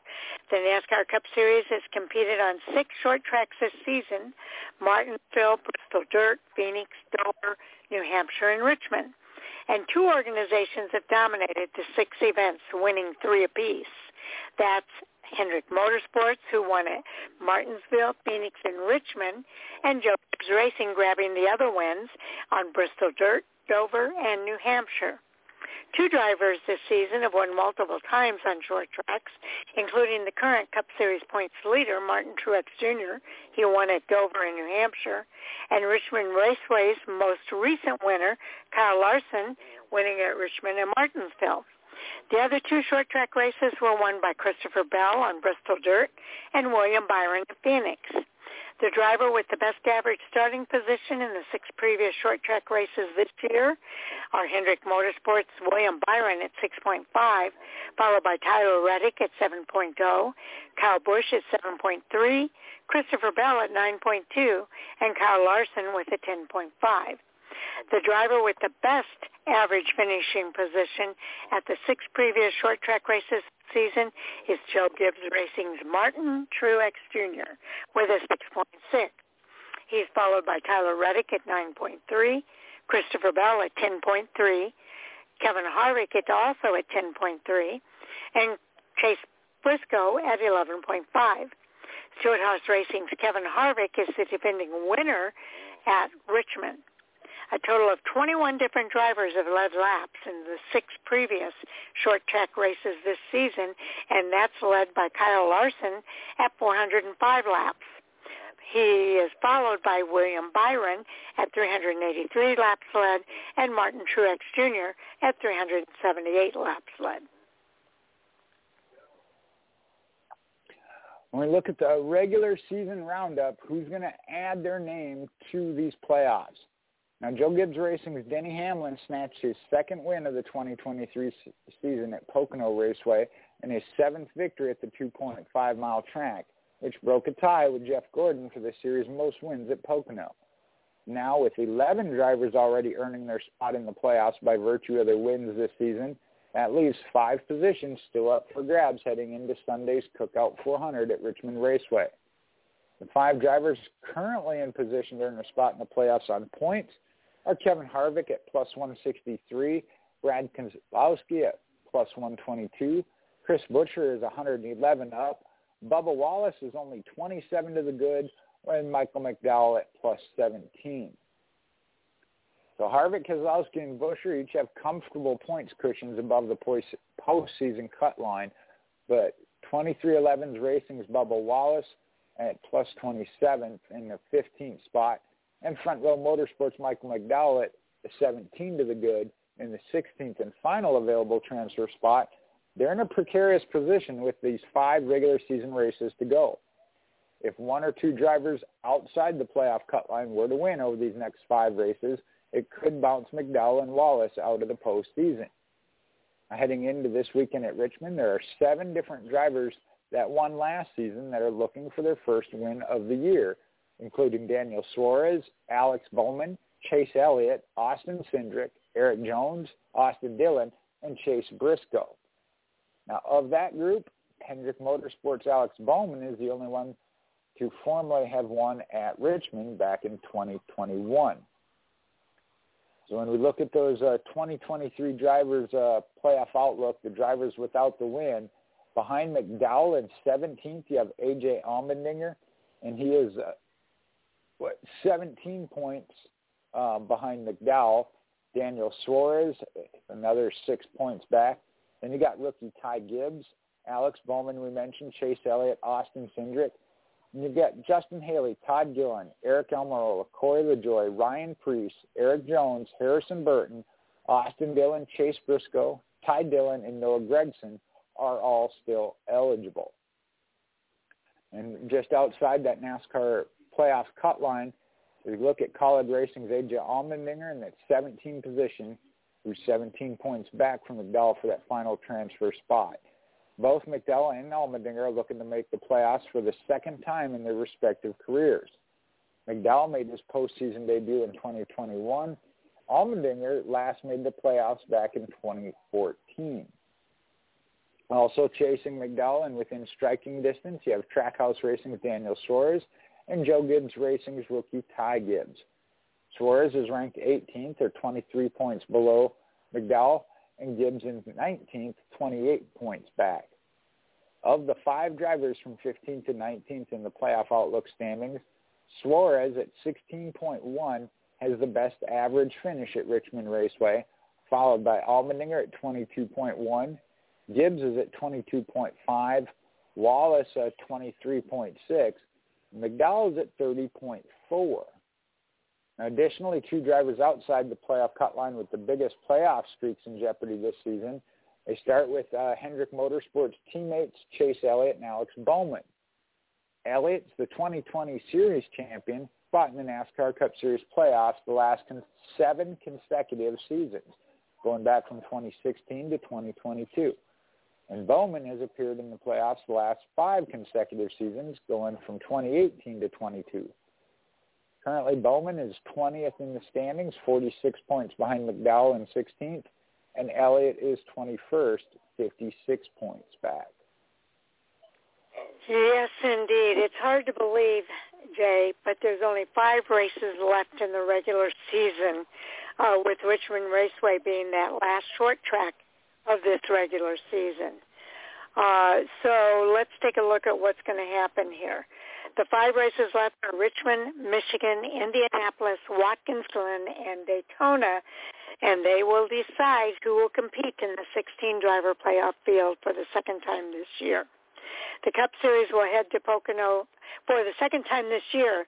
The Cup Series heads now to Richmond Raceway for some Sunday afternoon side-by-side short track action.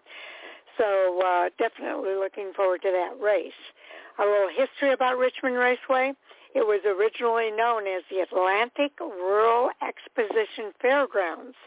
Richmond Raceway held its first race in 1946 as a half-mile dirt track. The first Cup Series race at Richmond Raceway was held on April 19th of 1953, and that was won by NASCAR Hall of Famer Lee Petty in a Petty Enterprises Dodge. He had an average speed of 45.535 miles per hour.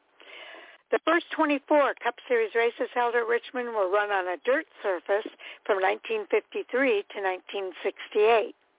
NASCAR Hall of Famer David Pearson won the final Richmond race on dirt. He was driving a Holman Moody Racing 1968 Ford to victory lane. The track surface was changed from dirt to asphalt between the Cup Series races in 1968 with NASCAR Hall of Famer Richard Petty winning the first Cup Series race on the paved Richmond service, surface, and that was on September 8th, 1968. He also was driving a Petty Enterprises vehicle, but this time it was a Plymouth. The track was then rebuilt as a three-quarter mile D-shaped oval as we know it today. and that happened in 1988. In total, Richmond Raceway has hosted the Cup Series 133 times and has produced 57 different pole winners and 53 different race winners. NASCAR Hall of Famers Richard Petty won there in 61, 67, 68, 69. He had a 1970 sweep. He won again in 74 and 75. Bobby Allison had a 72 sweep a 73 sweep, also winning in 74, 76, 79, and 82. They lead the Cup Series in poles. Those are pole wins um, at Richmond with eight apiece. eight of the 57 NASCAR Cup Series Richmond Raceway pole winners are active this weekend. They're led by Denny Hamlin in 2006, 8, and 16, and Kevin Harvick in 2005, 18, and 19. They each have three poles. Uh, Brad Keselowski and Logano have two poles apiece, followed by Kyle Larson, Ryan Blaney, Kyle Busch, and Martin Truex Jr., all having one pole. NASCAR Hall of Famer Richard Petty leads the Cup Series in wins at Richmond Raceway with 13 victories in the spring of 61, a 67 sweep, the fall of 68, the fall of 70, a 71 sweep, a 72 sweep, along with a 73 sweep. He won in the fall of 74 and the spring of 75. Petty's 13 Richmond wins are the third most victories by a single driver at a single track in Cup Series history. Behind, that's behind his 15 wins at Martinsville and 15 wins at North Wilkesboro. This weekend, eight of the 53 Cup Series Richmond Raceway winners are active. They're led by Joe Gibbs Racing's Kyle Busch with six victories from the spring of 2009, the spring of 2010, the spring of 2011, as well as the spring of 2012. He also has a sweep there in 2018. Drivers with uh, four wins include Denny Hamlin and Kevin Harvick. Martin Truex is the only driver with three wins. Then it's Kyle Larson, Brad Keselowski, and Joey Logano. They each have two wins, and Alex Bowman has the one win in 2021. Hendrick Motorsports driver Kyle Larson is the most active Cup Series winner at Richmond. The California native scored his second career Richmond win in 17 and 23, which was just earlier this year in April. Larson returns this weekend looking to become the 12th driver in the Cup Series to post consecutive wins at the three-quarter mile track, joining Joe Weatherly from 62 to 63 David Pearson from 65 and including his 66 sweep. Richard Petty in 1970, a 71 sweep, 72 sweep, 73 sweep. Cale Yarborough from 76 to 77. Bobby Allison in 82, including an 83 sweep. Dale Earnhardt had an 87 sweep and also from 90 to 91. Rusty Wallace an 89 sweep, Terry Labonte in 94 to 95. Jimmie Johnson had a 2007 sweep, Kyle Busch an 18 sweep, Martin Truex had a 19 sweep. NASCAR Hall of Famer Richard Petty leads the Cup Series in consecutive wins at Richmond with seven consecutive victories from the September race of 1970 to the September race of 73. All the on-track action this weekend for the NASCAR Cup Series at Richmond Raceway begins on Saturday, July the 29th with practice and Busch Light pole qualifying on the USA Network from 12.35 p.m. to 2.30 p.m. Eastern Time. And that concludes, excuse me, our weekend preview of Richmond Raceway. Jay, any thoughts? Well, as always, we covered a lot, and there's a lot going on this weekend. When we talk about the Truck Series, it is the end of the regular season championship. And these other series, I know we still have uh, five or six races left to go with them, but we've seen it. One race can be so important, and I think these are some big ones for some teams this weekend. Absolutely, absolutely. We're definitely looking forward uh, to this race because that means there's only four more races left on the regular season schedule after Richmond. So it is definitely winding down. Uh, we're, we're getting ready here for NASCAR Hot Topic Sound Off. Jay and I will be here for that. But joining us uh, shortly will be Brian Everly, our regular uh, for the uh, uh, Hot Topic segment on Thursdays. Uh, I haven't heard from Mike at all, so that tells me he must be working today and not available. Uh, so let's go ahead um, and do a preview of some of our topics. Jay? All right. Well, as I mentioned earlier in the show, we definitely got some interesting uh, ones going on that not just about what's right now, but the future of some teams in, in racing. Uh, let's see, where do we start? Kaulig Racing uh, testing a new driver is AJ Allmendinger is going to run at Road America, so he'll miss practice and qualifying. Uh, Derek Kraus is going to run the car on Saturday, so he'll have to start at the back. Sharon put up a, a professional racers owners organization uh, involving Tony Stewart, Richard Freeman, Bob Tasca III, and who was who had oh President Alan, Alan Jackson and Drag Illustrated founder Wes Buck. So some interesting uh, group, driver group of people coming together for that major event. Then we got Andretti or Auto Sports considering NASCAR involvement. I know that ties into another story I will talk about. We talked about this one, and then I heard uh, Elton Sawyer discuss this, NASCAR re-examining the process for towing cars to pit road, and that was following Joey Logano, Logano's comments and issues this past weekend at Pocono. New interim crew chief for Ty Dillon at Spire Motorsports, uh, name everybody should be familiar with if you're a NASCAR fan. Kevin Bono Manion is going to become the uh, interim crew chief there. We talked about the West Coast uh, Customs and the 23XI Racing teaming up to build a car there during the Richmond weekend with a special project. That is so cool. And Mike had one up on this as well. This one, uh, Sharon, you put up the NASCAR Financial Health. I know he had one up on the organizational. Um, there we go, back on July 25th um, nuggets regarding the NASCAR financials. The, Team Penske being the number one for revenue, but RCR being number two ahead of both JGR and HMS is a bit of a surprise. So take a look at that and the financial well-being of not just NASCAR, but the individual teams as well. Okay, and uh, Brian is here, so we're ready to get started with our hot topics for today. Uh, Brian, welcome to the show, first of all. Hey everybody, how's it going? Happy Thursday. Happy quite, uh, Thursday. quite balmy here in the Midwest. It is. We're under a heat wave, I think, right now, Brian. Uh, so it's going to be pretty hot and humid for the next few days. Yeah, for sure.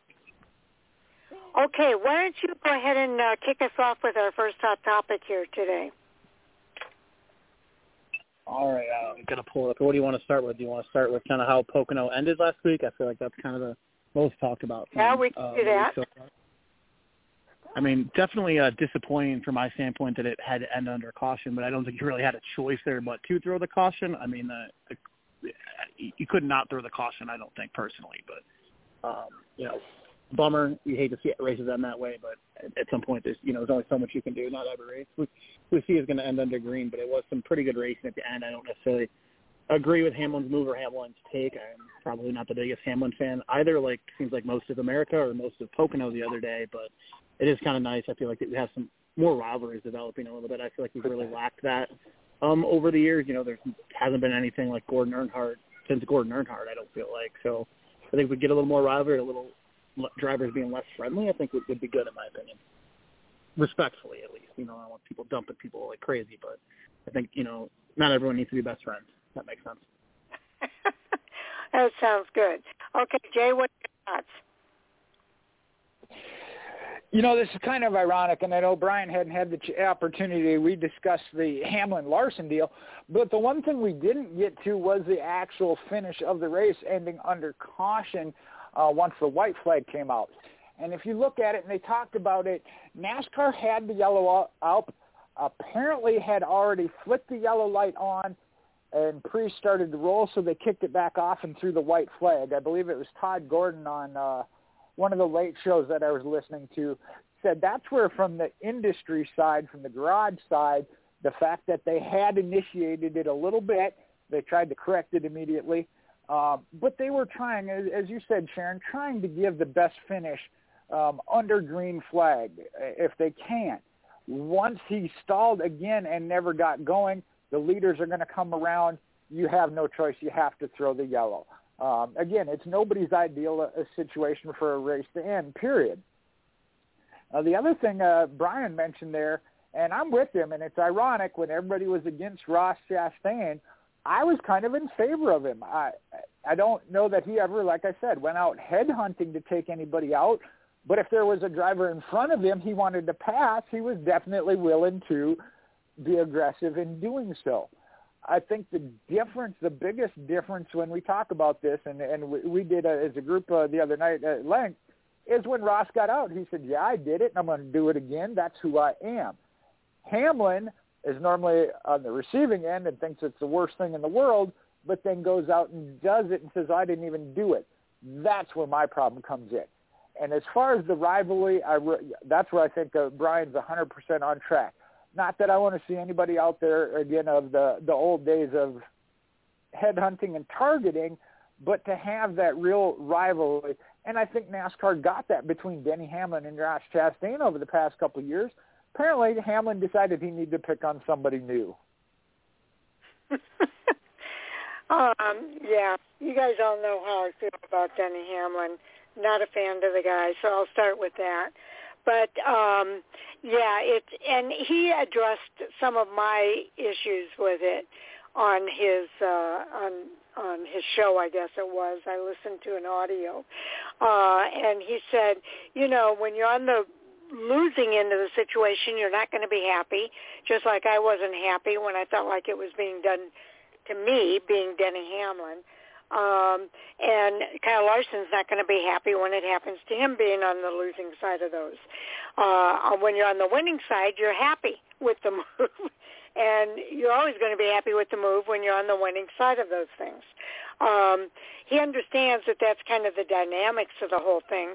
My only issue is that it's a good move when Denny Hamlin does it and is on the winning side. It's a bad move if anybody else does it and he's on the losing side.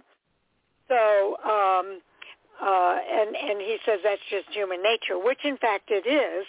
Um, I don't know that you know Mike brought this up on Monday. I don't know that NASCAR needs to be involved in those kind of uh, dust ups, but I just think uh, that you know you can't call it a bad move uh, if you're on the losing side of it, and a good move if you're using the exact same move on somebody else. So that's my only issue with Hamlin. As far as the race ending on um, under a caution, uh, I think NASCAR, again, you said it, Jay, they wanted the race to end under the best possible conditions, which we all want, which is a green flag finish. When Preece couldn't get his car restarted again, I think it was Preece, uh, couldn't get his car restarted again, uh, that's when they had no choice because those cars were coming around the track. They had to push uh, that yellow flag and and kind of make that happen.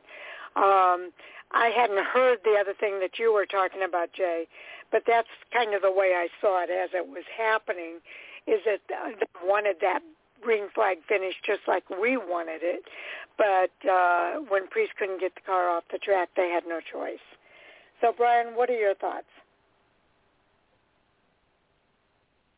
Yeah, I, I echo what you said totally. I, I feel like, um, you know, like you said about Hamlin, like it's it's either his way or, or no way. I feel like it's you know, I feel like most drivers can at least be a little bit, you know, self-reflective and know when, yeah, maybe that was the wrong move, but I did it to win or take a little bit of responsibility. I don't feel like you get that from Hamlin, but I, I'm also kind of okay with that because you don't want every driver to be the same. I mean, I think you did this for the last several years. I feel like so much PR and sponsorship goes into a lot of this these days that drivers have had to just become vanilla. A lot of them aren't. I mean, when you talk to them and interact with them at the track, they're not, but they just have to be no. more and be more professional. It's it's not the days where you know, and not that you want to see a fight after every race. I think that's ridiculous as well. But I mean, no one has to be happy. Like when someone comes up and they're angry after the race, that's a good thing. They raced hard. They they battled. You know, just like in NFL, just like in baseball. You think the White Sox are happy that my Cubs dominated them the last two days? They're not, uh, right? Like not everyone has to be friends. So I think I think it's, it's good overall. Like I I, I like that. Um, and again, I think yeah, they didn't have any choice but to throw the caution. You don't envy race control. I mean, anyone that thinks that they wanted that, come on, no one wants to race that under caution. I don't care who you are, right? Everyone wants their green flag finish. So it's unfortunate we didn't get one at Pocono, but hopefully at Richmond and, and Road America. Okay, well put, Jay. Well, and here's the ironic thing that uh, with Brian, what Brian's talking about, a lot of people say they want that, but then when drivers do it, they want to call them certain names. And Kyle Busch is who comes to mind. You have never seen anybody madder than Kyle Busch when he finishes second. So, and that's the kind of fire like Brian was talking about. And I do like that, and I do like to see the different personalities. And again, the, the not everybody buddy buddy, it'll be okay. Um, but there's a line. You got to watch that line of when you cross into of uh, too much on track or personal vendettas out there uh, where you're not racing, you're taking out a personal vendetta. You're not even racing anymore. You're you're racing to beat just that one person. Um, so you got to watch that line, and that's where I certainly don't think. And we we heard the report uh, for the week. NASCAR did not issue any penalties for any of the actions that happened throughout the weekend, which I thought was the right call. The other thing they talked about was when it came to the decision of when to throw the yellow or why they didn't initially. On a track like Pocono, it's wider. Uh, uh, what is it? Two point something mile uh, total length. They have more time. They can wait and see and give Preece that opportunity or whoever's car it happened to be. In this particular situation, it was Preece before they have to react uh, coming this weekend. I know NASCAR gets a lot of harsh criticism for that of being too quick on the yellow.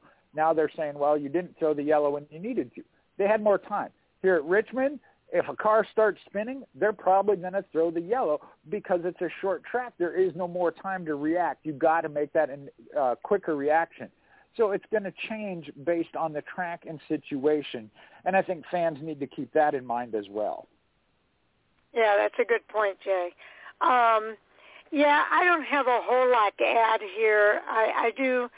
I, I I know I'm hard on Denny Hamlin because I do think that Denny Hamlin takes it maybe a little bit uh, further than most people uh, when it comes to these rivalries.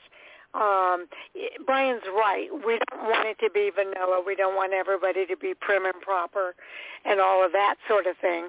Um, it kind of reminds me of a few years ago, Harvick, who is a promoter uh, with KHI, uh, seemed to do promoter type things in order to instigate rivalries. Uh, I remember him pushing, I think it was Brad Keselowski into the fray. Um, uh, a few years ago. Uh, that's kind of what I think Denny Hamlin is attempting to do. Uh, I just don't think he's. Um, well, I didn't like it when Kevin Harvick did it either. I'll just put it out there that way.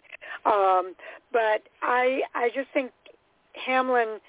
There's just an edge on him that doesn't rub well with me. I guess, and um, I, I, I just think that he speaks out of two sides of his mouth. He kind of cleared it up a little bit today, and I get what he's saying, uh, but I still don't think he gets it. That you can't keep winning races. If you remember, uh, you guys kind of corrected me and said they were talking about last year, but he did win uh, this year at the Coke 600 with this same exact move on uh, Ross Chastain, and uh, that's two times this year that that's the way he's won the race. Um, you can't keep winning races in that manner, in my mind, and consider yourself an elite race car driver. Elite race car drivers, in my mind, uh, I'm, I'm just speaking for myself here, but elite NASCAR drivers can do it cleanly without all the pushing and shoving and knocking the competitor out of, out of competition, knocking the competitor out of the competition in order for you to win. Um, I, I think he's got to clean up that act. Brian? Yeah, I would agree. I don't think I have anything uh, anything more to add there. It'll be interesting to see if he uh, if there's anything else with anybody going forward, um, Richmond maybe a little beat and banging this weekend. Hopefully we see, I don't know, better short track race than we've seen of recent. I'm not convinced we will, but uh, yeah, I think uh, you know kind of what goes around comes around. Obviously Larson doesn't have a short short memory. He'll remember that. I know they're friends, but you know, friends can also be fierce competitors. So we'll uh, we'll see what happens. Okay, Jay, what's our next hot topic?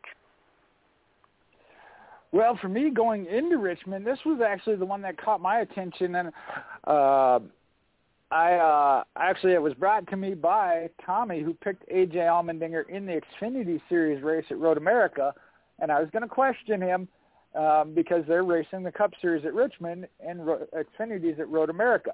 He was on the entry list, and I listened to some of Sirius XM radio yesterday and found out there was truth to it. And I saw an interview with Allmendinger. This is their plan going forward. But I find it very interesting with the situation that Kaulig Racing is in on the playoff bubble. But as Bob Pockrass put up, they may be testing uh, a new driver as Derek Kraus is going to be the one to run the car on Saturday, who has been doing a lot of sim work for Kaulig Racing. Okay, Brian, your thoughts?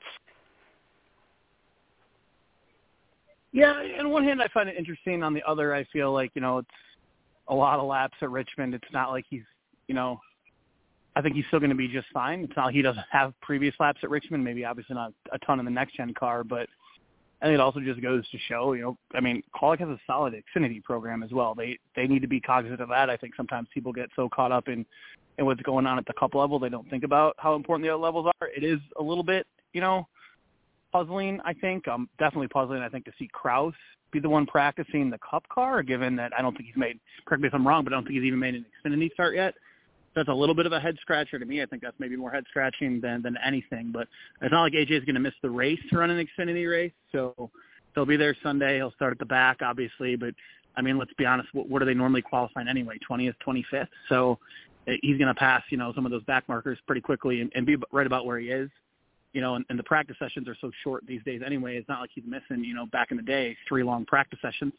So I don't think it's quite as puzzling as, as social media seemed to make it think yesterday. I mean, people seem to be pretty up in arms about it. I mean, I think also it's Road American, man. That place is beautiful. You want to win there. AJ wants to win anywhere. Um, I think, uh, you know, I think it, it kind of makes sense, but I guess it's also a, a little bit puzzling at the same time.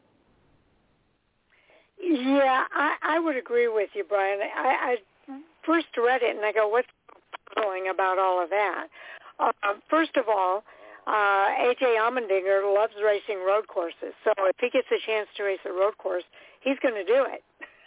and he, you know, whatever he has to do to do it, he's going to try to be there and race those road courses. So of course he wants to race at Road America. Uh, the second part of this with, with Derek Kraus, he's been working with Kaulig Racing on the sim, uh, so why wouldn't they put Derek Kraus in that car? Uh, I get it why people think it's kind of puzzling um, because he hasn't run in Cup or Xfinity Series. Uh, if he has run in Xfinity, it's been very limited. Um, so why would they do that? Well, because he's been working with them in the sim, uh, and they want to give him that chance uh, to you know get that experience in the cup car uh, and kind of test it out is what I see it as uh, to see how he would do in that car uh, at uh, Richmond. So I, I I don't think it's as puzzling as they're making it out to be on social media. It makes sense in a lot of uh, respect. Um, and uh, I, I don't know what the hubbub is all about. As far as whether or not he's going to be a new driver, I, I would see this as a first step to the potentiality, is that a word, uh, of that happening. But um, I do think that you know it's just it's just filling in for AJ so he can run at uh, Road America. Okay. Well, first off, uh, that's good you represented Mike using a new word, whether it was made up or not. And you're the English major and teacher, so you got to tell us. Uh, I don't know that I've heard that word, but um, it sounded good. Uh, when when I first heard this, I was kind of like you guys. Uh, at first, my first thought was, "What are you crazy? You're talking about being on the verge of the playoffs within one race striking distance." The more I heard about it, uh, I'm not saying I've, I've swung fully to, oh yeah, it's a great idea, but I understand it. Uh, whatever the reason be that AJ Allmendinger is going to be at the road course, he wants to be. It puts him in a good position to win, obviously. My thought is maybe to give some time with Chandler Smith and teaching him who could possibly also show the potentiality, if I'm using the word correctly, of being the cup driver. He's in his first year, though, in the Xfinity Series, so that's a concern as well. Um, and it might be a sponsorship deal. We don't know. They've made the decision. They're 100% behind it. Uh, even just now, something Brian said really made it, it made it come to light of you're what are you missing when you talk about practice? And I don't know the specifics. I know Sharon, we read them earlier, but um, they're not huge three times a day, hour long practices that we used to see. So it's really what are you losing as far as that? Uh, the only counter to that, again, if you're looking at trying to make the playoffs, and I know we got road courses coming that they're hanging their hat on for AJ Allmendinger, but his average finish, uh, we read, was 20 point something, and he's in that tight battle within the playoff bubble. Um, you don't want to guarantee or think you got a guaranteed lock in the bank win coming at one of the road courses. We know that. So you'd want to try and maximize. So I'm still kind of in the middle. If that's what they've decided to do as a company for whatever reason, uh, I, I mean, I support it and I understand it a little bit better than I initially did. Oh, okay, Brian. I think you mentioned a great point there in that round too, and that comes to sponsorship, right? I mean, we don't know. I don't know who's sponsoring AJ this weekend in the Xfinity race, but maybe they were like, "Hey, we want AJ in the car. AJ is our guy. We got to be in the car, right?" If you're um, Matt, right? Um, ah, I can't, I can't talk here. Uh, if you're Matt Kaulig and Chris Rice, you're going to put AJ in the car, right? And I think you know, getting a win on Saturday gives you nothing but momentum to go into Sunday, right? So I think you know, and again, like you mentioned, I believe it Sharon was you that said it's a, you know it's a road course. Obviously, AJ's specialty. He's you know I didn't look at the odds yet for the Xfinity race this weekend, but I bet he's the favorite or at least right up there. Um, so I, I don't think you pass up that opportunity to go get a win.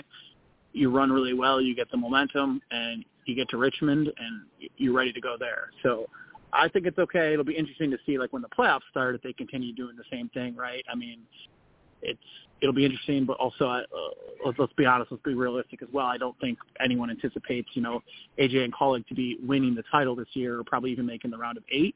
So w- what are you really losing in, in all this? I guess is kind of what what I'm looking at. I think you got to go out and get the wins where you can, regardless of what series it's in. And I think they know that hey, we can go out and get the win. I Road America, but I think the interesting point you made that I wasn't even thinking about is who knows how much of that is sponsorship driven. Hey, we got a real chance to run up front and get all that TV time you know, if you're that sponsor of that car that weekend and you signed on, you want AJ in the car. So I think it, I think that could be more what it comes down to too, not just getting the win, but obviously we know uh, dollars and cents is what it really is these days in motorsport. So I think that could have a lot to do with it as well.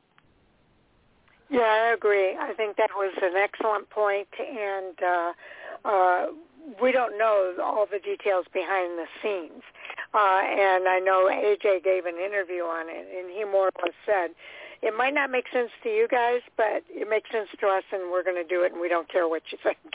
So, um, you know, they have they have a uh, master plan in mind, and uh, they're going to put it to to uh, they're going to implement it. So uh, we'll just sit back and watch and see how it all plays out. Jay, any final words?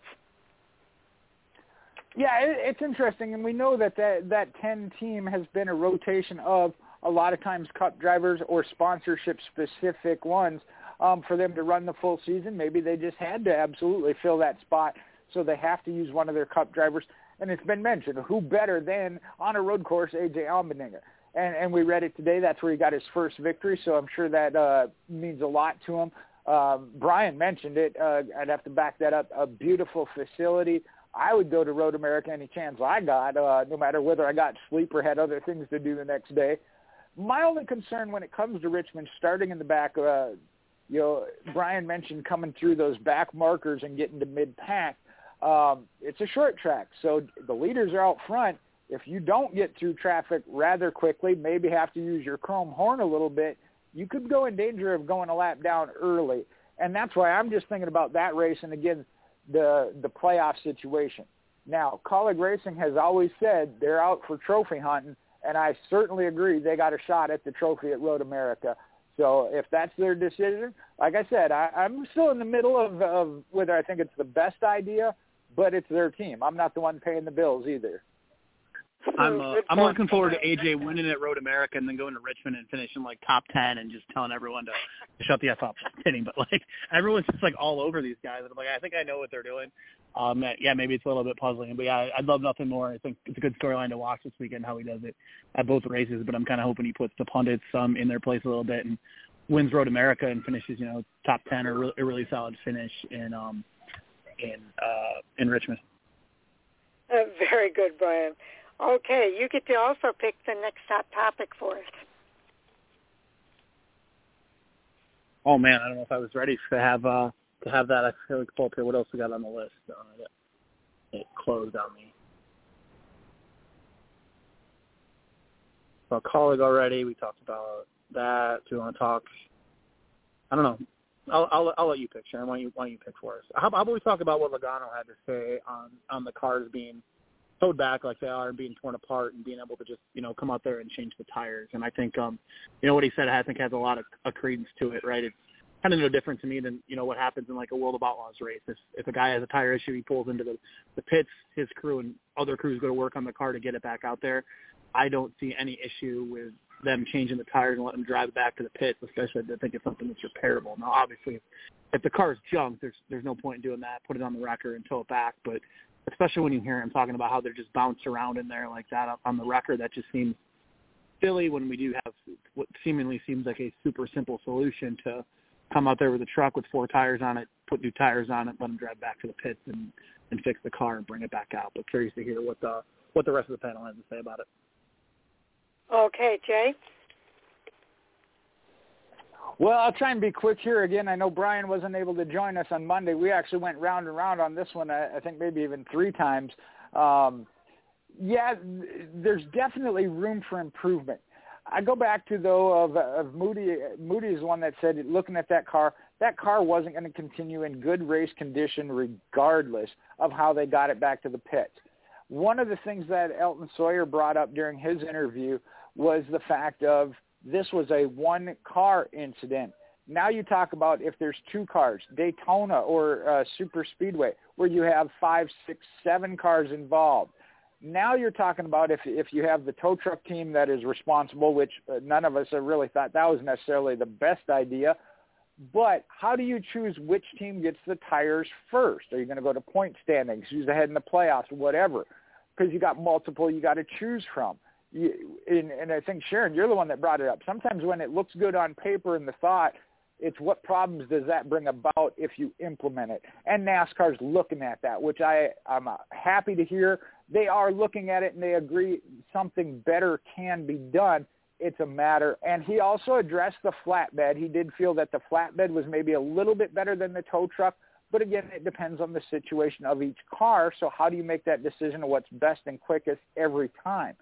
The one thing I know we looked at with the tow bar that they have now, they try to pick up from the rear end because that rear diffuser is the biggest thing when it comes from aerodynamics of the car. So yeah, the front splitter may get a little bit more damage, but they're trying to protect the rear end and the rear diffuser is why they tow from there. And I didn't fully understand. He mentioned the, uh, at Pocono again a 2.5 mile where they tow it and how they tow it has something to do with scoring as well. And I, I can't comment on that because I don't really understand that. But he said that had something to do with uh, helping out with scoring and keeping them in the scoring loop so that they don't lose even more laps. Yeah, that's interesting. Uh, I did not get a chance to listen to the Elton Sawyer uh, commentary, so I can't really comment there. But uh, I know we talked about this on Monday night, and, and we did kind of say, you know, addressing one thing kind of opens uh, Pandora's box for another problem, and it was like, where do you kind of cut the line? But the major, I am glad to see that NASCAR is re-examining their process for towing cars to pit road. I like the flatbed idea. Um, and I understand it might not be appropriate in all situations. It's a tough split second decision sometimes uh, that these guys are making, uh, not like you would in race conditions, but they got to make a decision very quickly uh, so that they don't lose that time for some of these drivers. Joey Logano lost his car because of the way that they tow the cars to pit road. He ended up with he didn't finish the race. So um, there's got to be a better way to take care of cars that get a flat tire uh, and get them back into action as quickly as possible that doesn't destroy the car and take them out of the race altogether. So I understand Joey Logano's comments.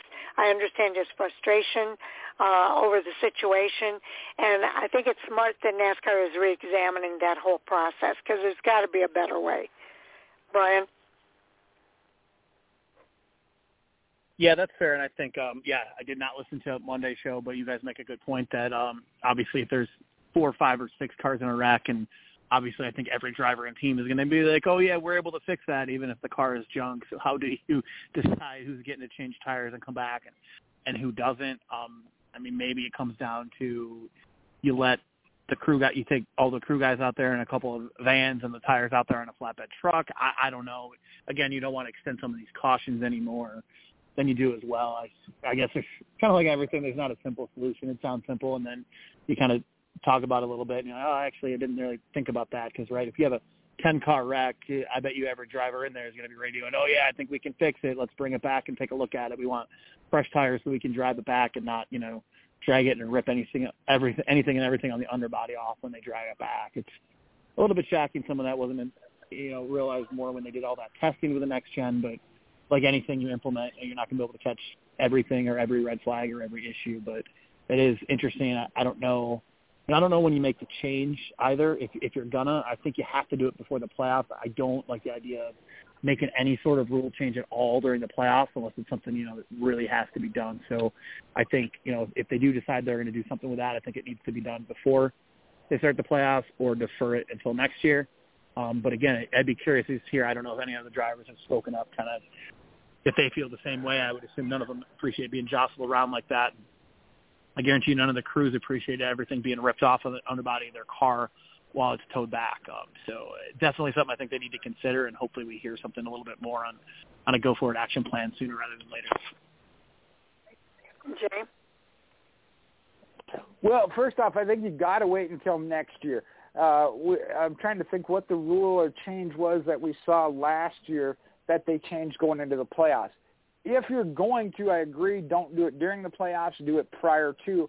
But also, uh, if you change it, something like that prior to the right prior to the playoffs, okay, it benefits those that are in the playoffs and how they continue in their run. But you may have teams that said, well, if this had been in place two weeks ago, we might have made the playoffs. So that's where I think it needs to wait till the end of the season, as well as – what NASCAR's doing. Really look at it and think of all the possibilities you can. As Brian mentioned, you're not going to catch everything or see everything coming, but wait until you really have a chance to look at it. And I still think some type of not changing the tires, but a, a board with wheels, and I say a dolly, of something to lift the car up, set it on there, and then roll it on those. So the team still has to change their own tires. You're not doing anything like that for them but it does lift the car up a little bit more. Um, like I said, maybe a little bit lower than a flatbed. Um, I know with Mike we talked about uh, if the car is leaking something, uh, something with a little bit of a tarp under it, I guess. Slide a tarp under it real quick and drag it back on the tarp. I don't know. Uh, I do think though, if here at Fan for Racing we can come up with an idea and pitch it to NASCAR, we could all be rich. yeah, we'll see how that goes. Okay, um, I'm just going to kind of go over the comments here uh, that are posted on Jayski. Uh, Elton Sawyer said, Joey and I spoke yesterday, had a great conversation, and here's the real positive. He and I agree 100%. We're on the same team, and we're trying to fix it. NASCAR Senior Vice President of Competition, Elton Sawyer, was on uh, Tuesday's Sirius XM NASCAR radio, and he continued saying this is not necessarily a next-gen car problem as much as a no-ride height rule. Even our cars in the past had four flat tires would basically have similar situations having difficulty getting back to pit road from time to time. But we will go to work to figure out what the next procedure is to be able to get the cars. Uh, Sawyer said we need to get them picked up straight get on a rollback and get them back. Towing them or pushing them back is not ideal, but it's what we have today. So, uh, you know, there's a lot of situations here that they can look at. Uh, there might not be an ideal solution, uh, but maybe there is something that they can do that that can make it better, and that's what the whole purpose of reexamining uh, that whole process is all about. So I think everybody wants the same thing. Uh, I always applaud NASCAR uh, for going that extra mile in order to make improvements, especially when a driver has a complaint. And I think Joey has a legitimate complaint here.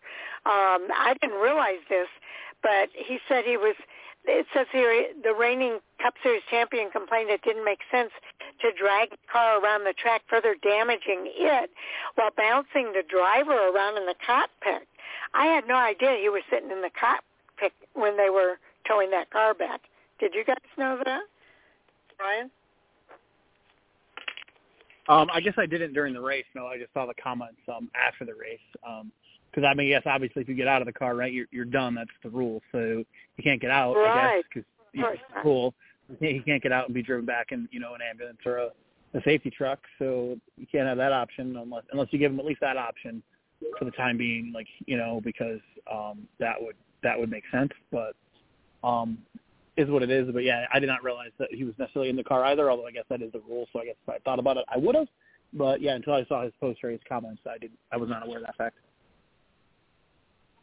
And do you have any anything else to add to the reexamining the process piece of this?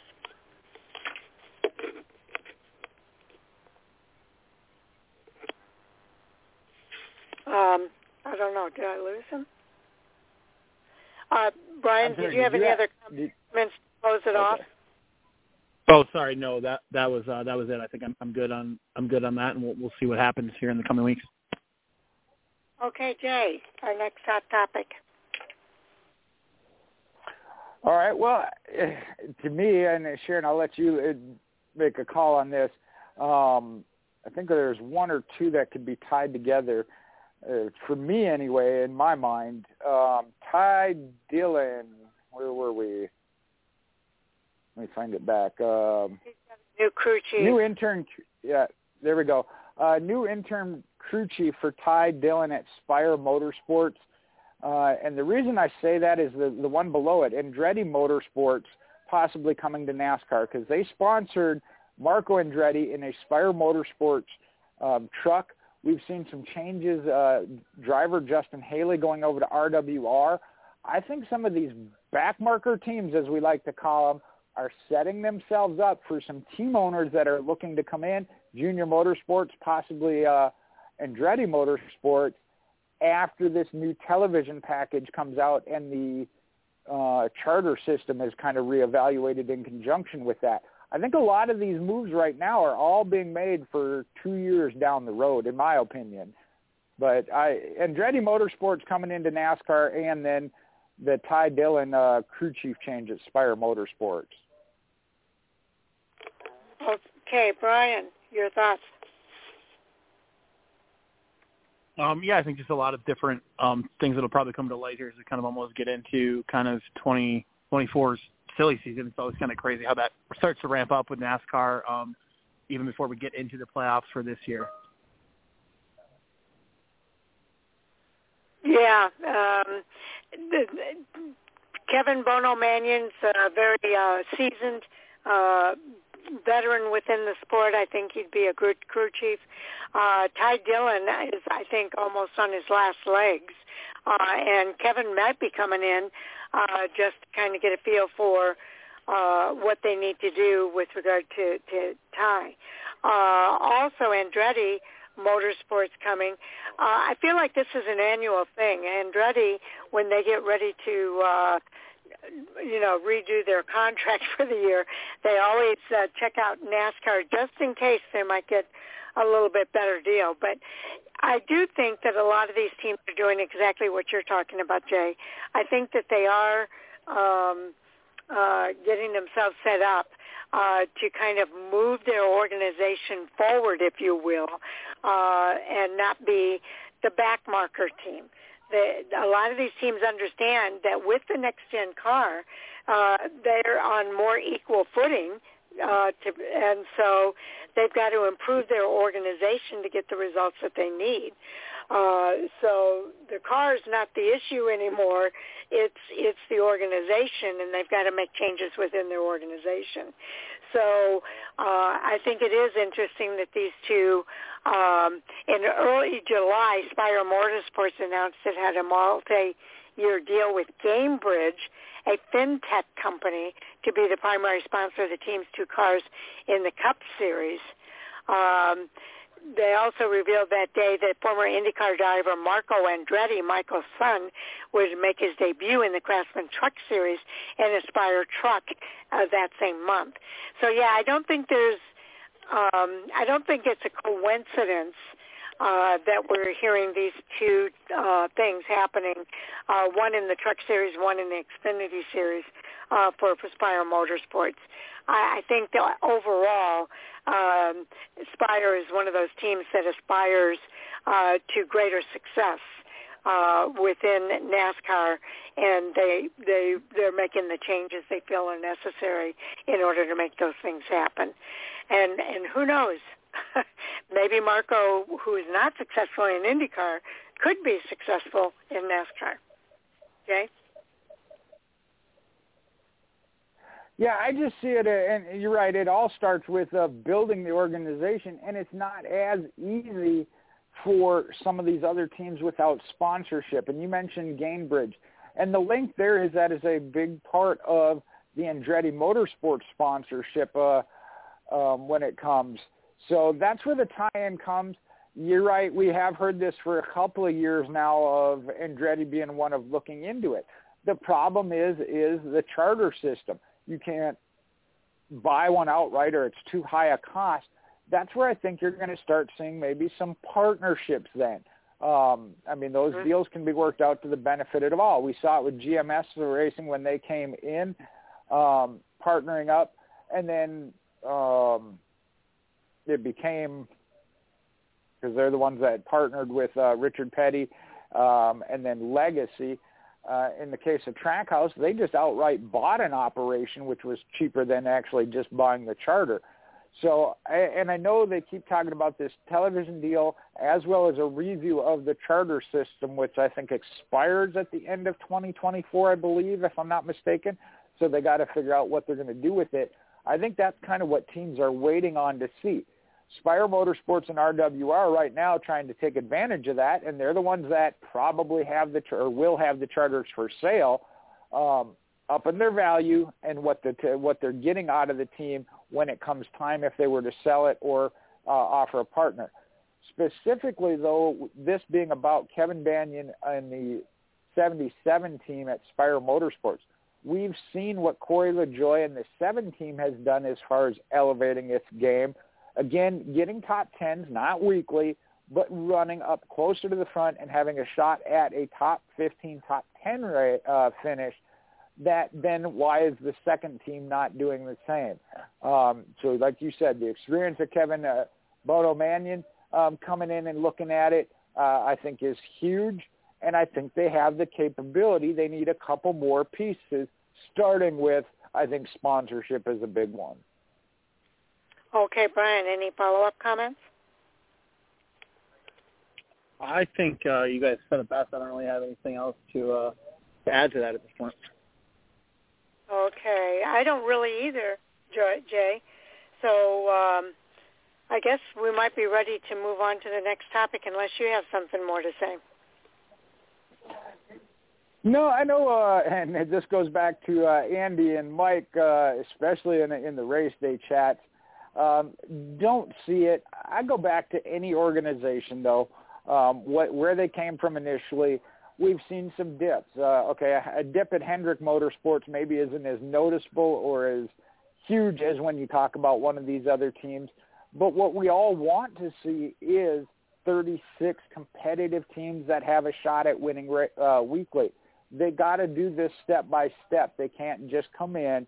Um, with the exception of a few, there may be a situation where they can, but you don't come in at the top of the uh, the, of the chart either mid pack or back, and you got to build to it. And that's what I see happening, and I'm encouraged by it.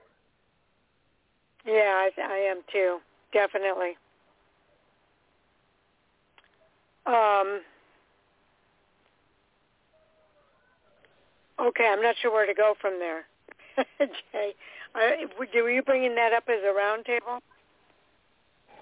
Yeah, I don't know that we had uh, any others. Um, I know the two kind of tied together, and I hadn't had a full chance to read the the financial peak, but there again, or the financial uh, health, uh, the nuggets on that. Um, both you and Mike had something up on that. Uh, that's kind of been tied to again the TV deal that's forthcoming. We haven't heard any more on that lately, so I think we can wait with that. Oh, okay. Well, the, the, like you said, the, what's good there is that the sponsorship is there. That is encouraging. Um, and I, I do think some organizations are better at getting sponsorship than others. Uh, and uh, I think that plays a key part in all of that as well. But um, I guess, are we ready to call it a day then and do our roundtable? What do yeah, you guys I don't think? see any others uh, that we had on the list there. Okay, so let's let's make it an early day then, uh, and do our roundtable. I know, Brian, you were uh, considering going to Racing America. You're still going to go, but maybe just for a day versus uh, the weekend. Um, and that, but you've got another track you're going to go to. Yeah, so my motorsports heart is a little bit torn this weekend, as it typically gets about this time of the year in the Midwest, because there's like no less than like seven different races a lot of times within driving distance over the course of a weekend, and you try to decide which one you can make it to. So, um, with with the stuff with the accounting gig being as busy as it's going to be here today and tomorrow, I don't think I'll have a chance to make it over Road America till at least Saturday. But what I'm torn on on Saturday is Saturday is also the Prairie Dirt Classic, a awesome, huge late model um, dirt late model race down at Fairbury um, in Illinois, and I went to Fairbury for the first time. I've heard a lot about it um, for several years. Went there the, for the first time um, back uh, about a month or so ago. Um, I don't know if everyone knows this, but my my dad's uh, crane company, he's in business for himself. Uh, we've sponsored a, a driver from from the area for several years, and they, he runs in the IRA Bumper to Bumper Sprint Car Series. So they ran at Fairbury um, about a month or so ago. So I went down there for that great track, great facility, great people. Um, this event's so huge, and I've been kind of debating: do I go to that? Do I go to Road America? Obviously, I've been to the Xfinity race at Road America a ton.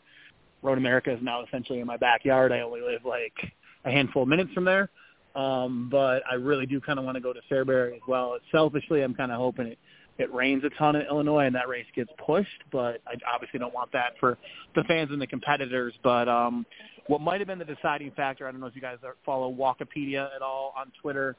Um, Brian Walker um, has been involved in a ton of stuff around Dirt Series for for a while. He's going this weekend and just tweeted about how excited he is, how it's such a great, big, huge event. So I might be leaning a little bit more towards that, but I'm still torn and probably won't be a decision I make until Saturday morning. There's also a chance maybe I just decide I want to be able to see both, so I stay home and watch both on my little three TV wall I've got going on now. So it'll be a Saturday morning decision. I think at this point, I'm I'm really kind of torn. So uh, I don't know. Maybe you guys can sway me one way or the other, but I, I think either either those three ways I don't lose, I get to see some great racing. So. Yeah, I think it's a no-lose situation there, Brian. Uh, Jay, what are your recommendations? Yeah, no. That, I, I, first, I was like, "Oh, that's a tough decision to have to make." Uh, you know, I feel bad. You have to make a decision what races you you get to go to. Uh, me personally, I am more a, kind of a dirt person, and I have never been to the Prairie Dirt Classic, so my decision would have been made and packed and gone. Um, but the Prairie Dirt Classic is definitely one you want to track out, check out. Fairbury, a track you got to put on your bucket list as far as a dirt track. Uh, I know, my uh, Brian, you said you've already been. So yeah, it is kind of a tough call. Uh, the bad thing there that I heard you say, I don't ever want to hear you put that kind of hex on any kind of racing. We have struggled here in the south I with don't. the It's R thing. selfish. Yeah. Um, hopefully, I'm at Jackson Motor Speedway or Capital City Raceway this weekend calling some sprint car action. So you can follow me on Facebook, Michael Oh. Husmann, Mopar MJ8 on Twitter and Instagram. Um, I can't even tell you how many we've lost this year, as well as a lot of racing around us. Even at the NASCAR level, uh, you know, they finally got a Sunday in. I know the ARCA race got pushed, but they got a Saturday, Sunday racing in in the Pocono without that pesky R. So there, there is there is the other crazy option, and well, I guess let me back up to Friday night. I'll definitely be going over to the dirt track at Plymouth. They're doing a kind of a companion thing with Road America, like they've done in the past. It worked out really well the last couple of years, and the Cup Series is also in town. I know Chase Briscoe and some others ran. Uh, Josh Bilicki is running um that. The Bumper to Bumper Series is running, so the the car that my dad's company sponsors will be running on on Friday night um as well. So I'll definitely be going there for that. But there is the the, cra- the crazy idea would be Road America starts at 2 p.m. Central Time. You got to figure that'll be over by about 4:30. I could still make it to Fairbury in time for the feature, I think. Um, so that is also a consideration of trying to do trying to do both. But you're you're 100% right. I do not by any means hope that it rains. I know Fairbury has had several big events rained out in the past couple of years. I believe this event even was was rained and, and delayed um, just a year or two ago as well. So definitely, obviously, don't want that. Um, but yeah, the, the the crazy idea in me is I'm going to try to do both, and then I have to be back in Wisconsin on Sunday morning for something. So I'm going to turn around and, and drive right back after that race. So uh, we'll we'll see what happens. I got basically four four options, and like you said, none of none is going to be a, the wrong one. So that's that's a good uh, good day to have. And and Brian, you've got an article uh, kind of in the early stages, right? Oh yeah, I'm gonna I'm putting something together on on just Corey Heim and his truck um series season he's had this year. Obviously, a, really great a really great year. He's got the chance to win the regular season championship, even though he missed that race at, at Gateway, I believe it was. Um, and TRD President David Wilson met with the media yesterday, kind of talk about you know, the 600th win for Toyota and things like that. That was what it was mainly focused around, but he was also asked about Heim and his success and kind of what he thought about him. So got some decent quotes from that as well. So going to try to get a story together tonight or tomorrow morning to, to get up on the site as well. Okay, so we can watch for that to be coming out. Uh, Jay, was there anything more that you wanted to say in your wrap-up? No, I'm good. Okay. Uh, well, thank you to both of you for being available today for our podcast. I really appreciate it. Um, and uh, also to our listeners for tuning in. Uh, again, we have so much fun doing these shows, and we hope you enjoy uh, the shows as much as we enjoy doing them. Uh, and I am Fan Racing site on Twitter, Fan Racing blog and radio everywhere else uh, Facebook as well as our website, fanforracing.com.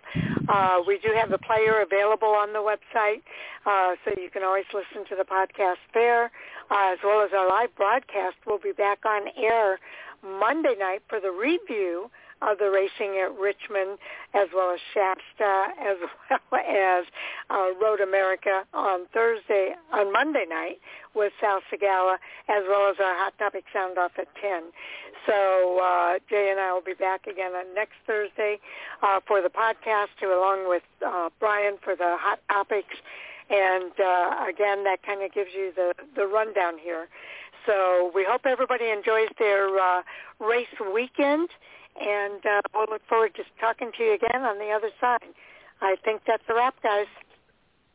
Agreed. It's a great way to spend uh, lunch hour on Thursday. So thank you both. Uh, fun time as always, and thanks everybody for listening. Have a good one. Have a good day and weekend. Goodbye, everybody.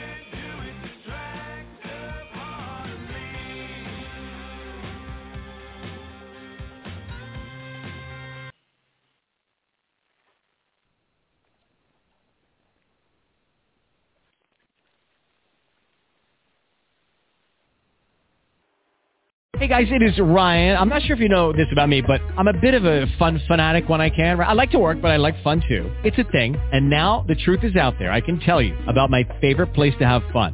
Chumba Casino. They have hundreds of social casino style games to choose from with new games released each week. You can play for free anytime, anywhere and each day brings a new chance to collect daily bonuses. So join me in the fun. Sign up now at ChumbaCasino.com. No purchase necessary. VGW. Void were prohibited by law. See terms and conditions. 18 plus.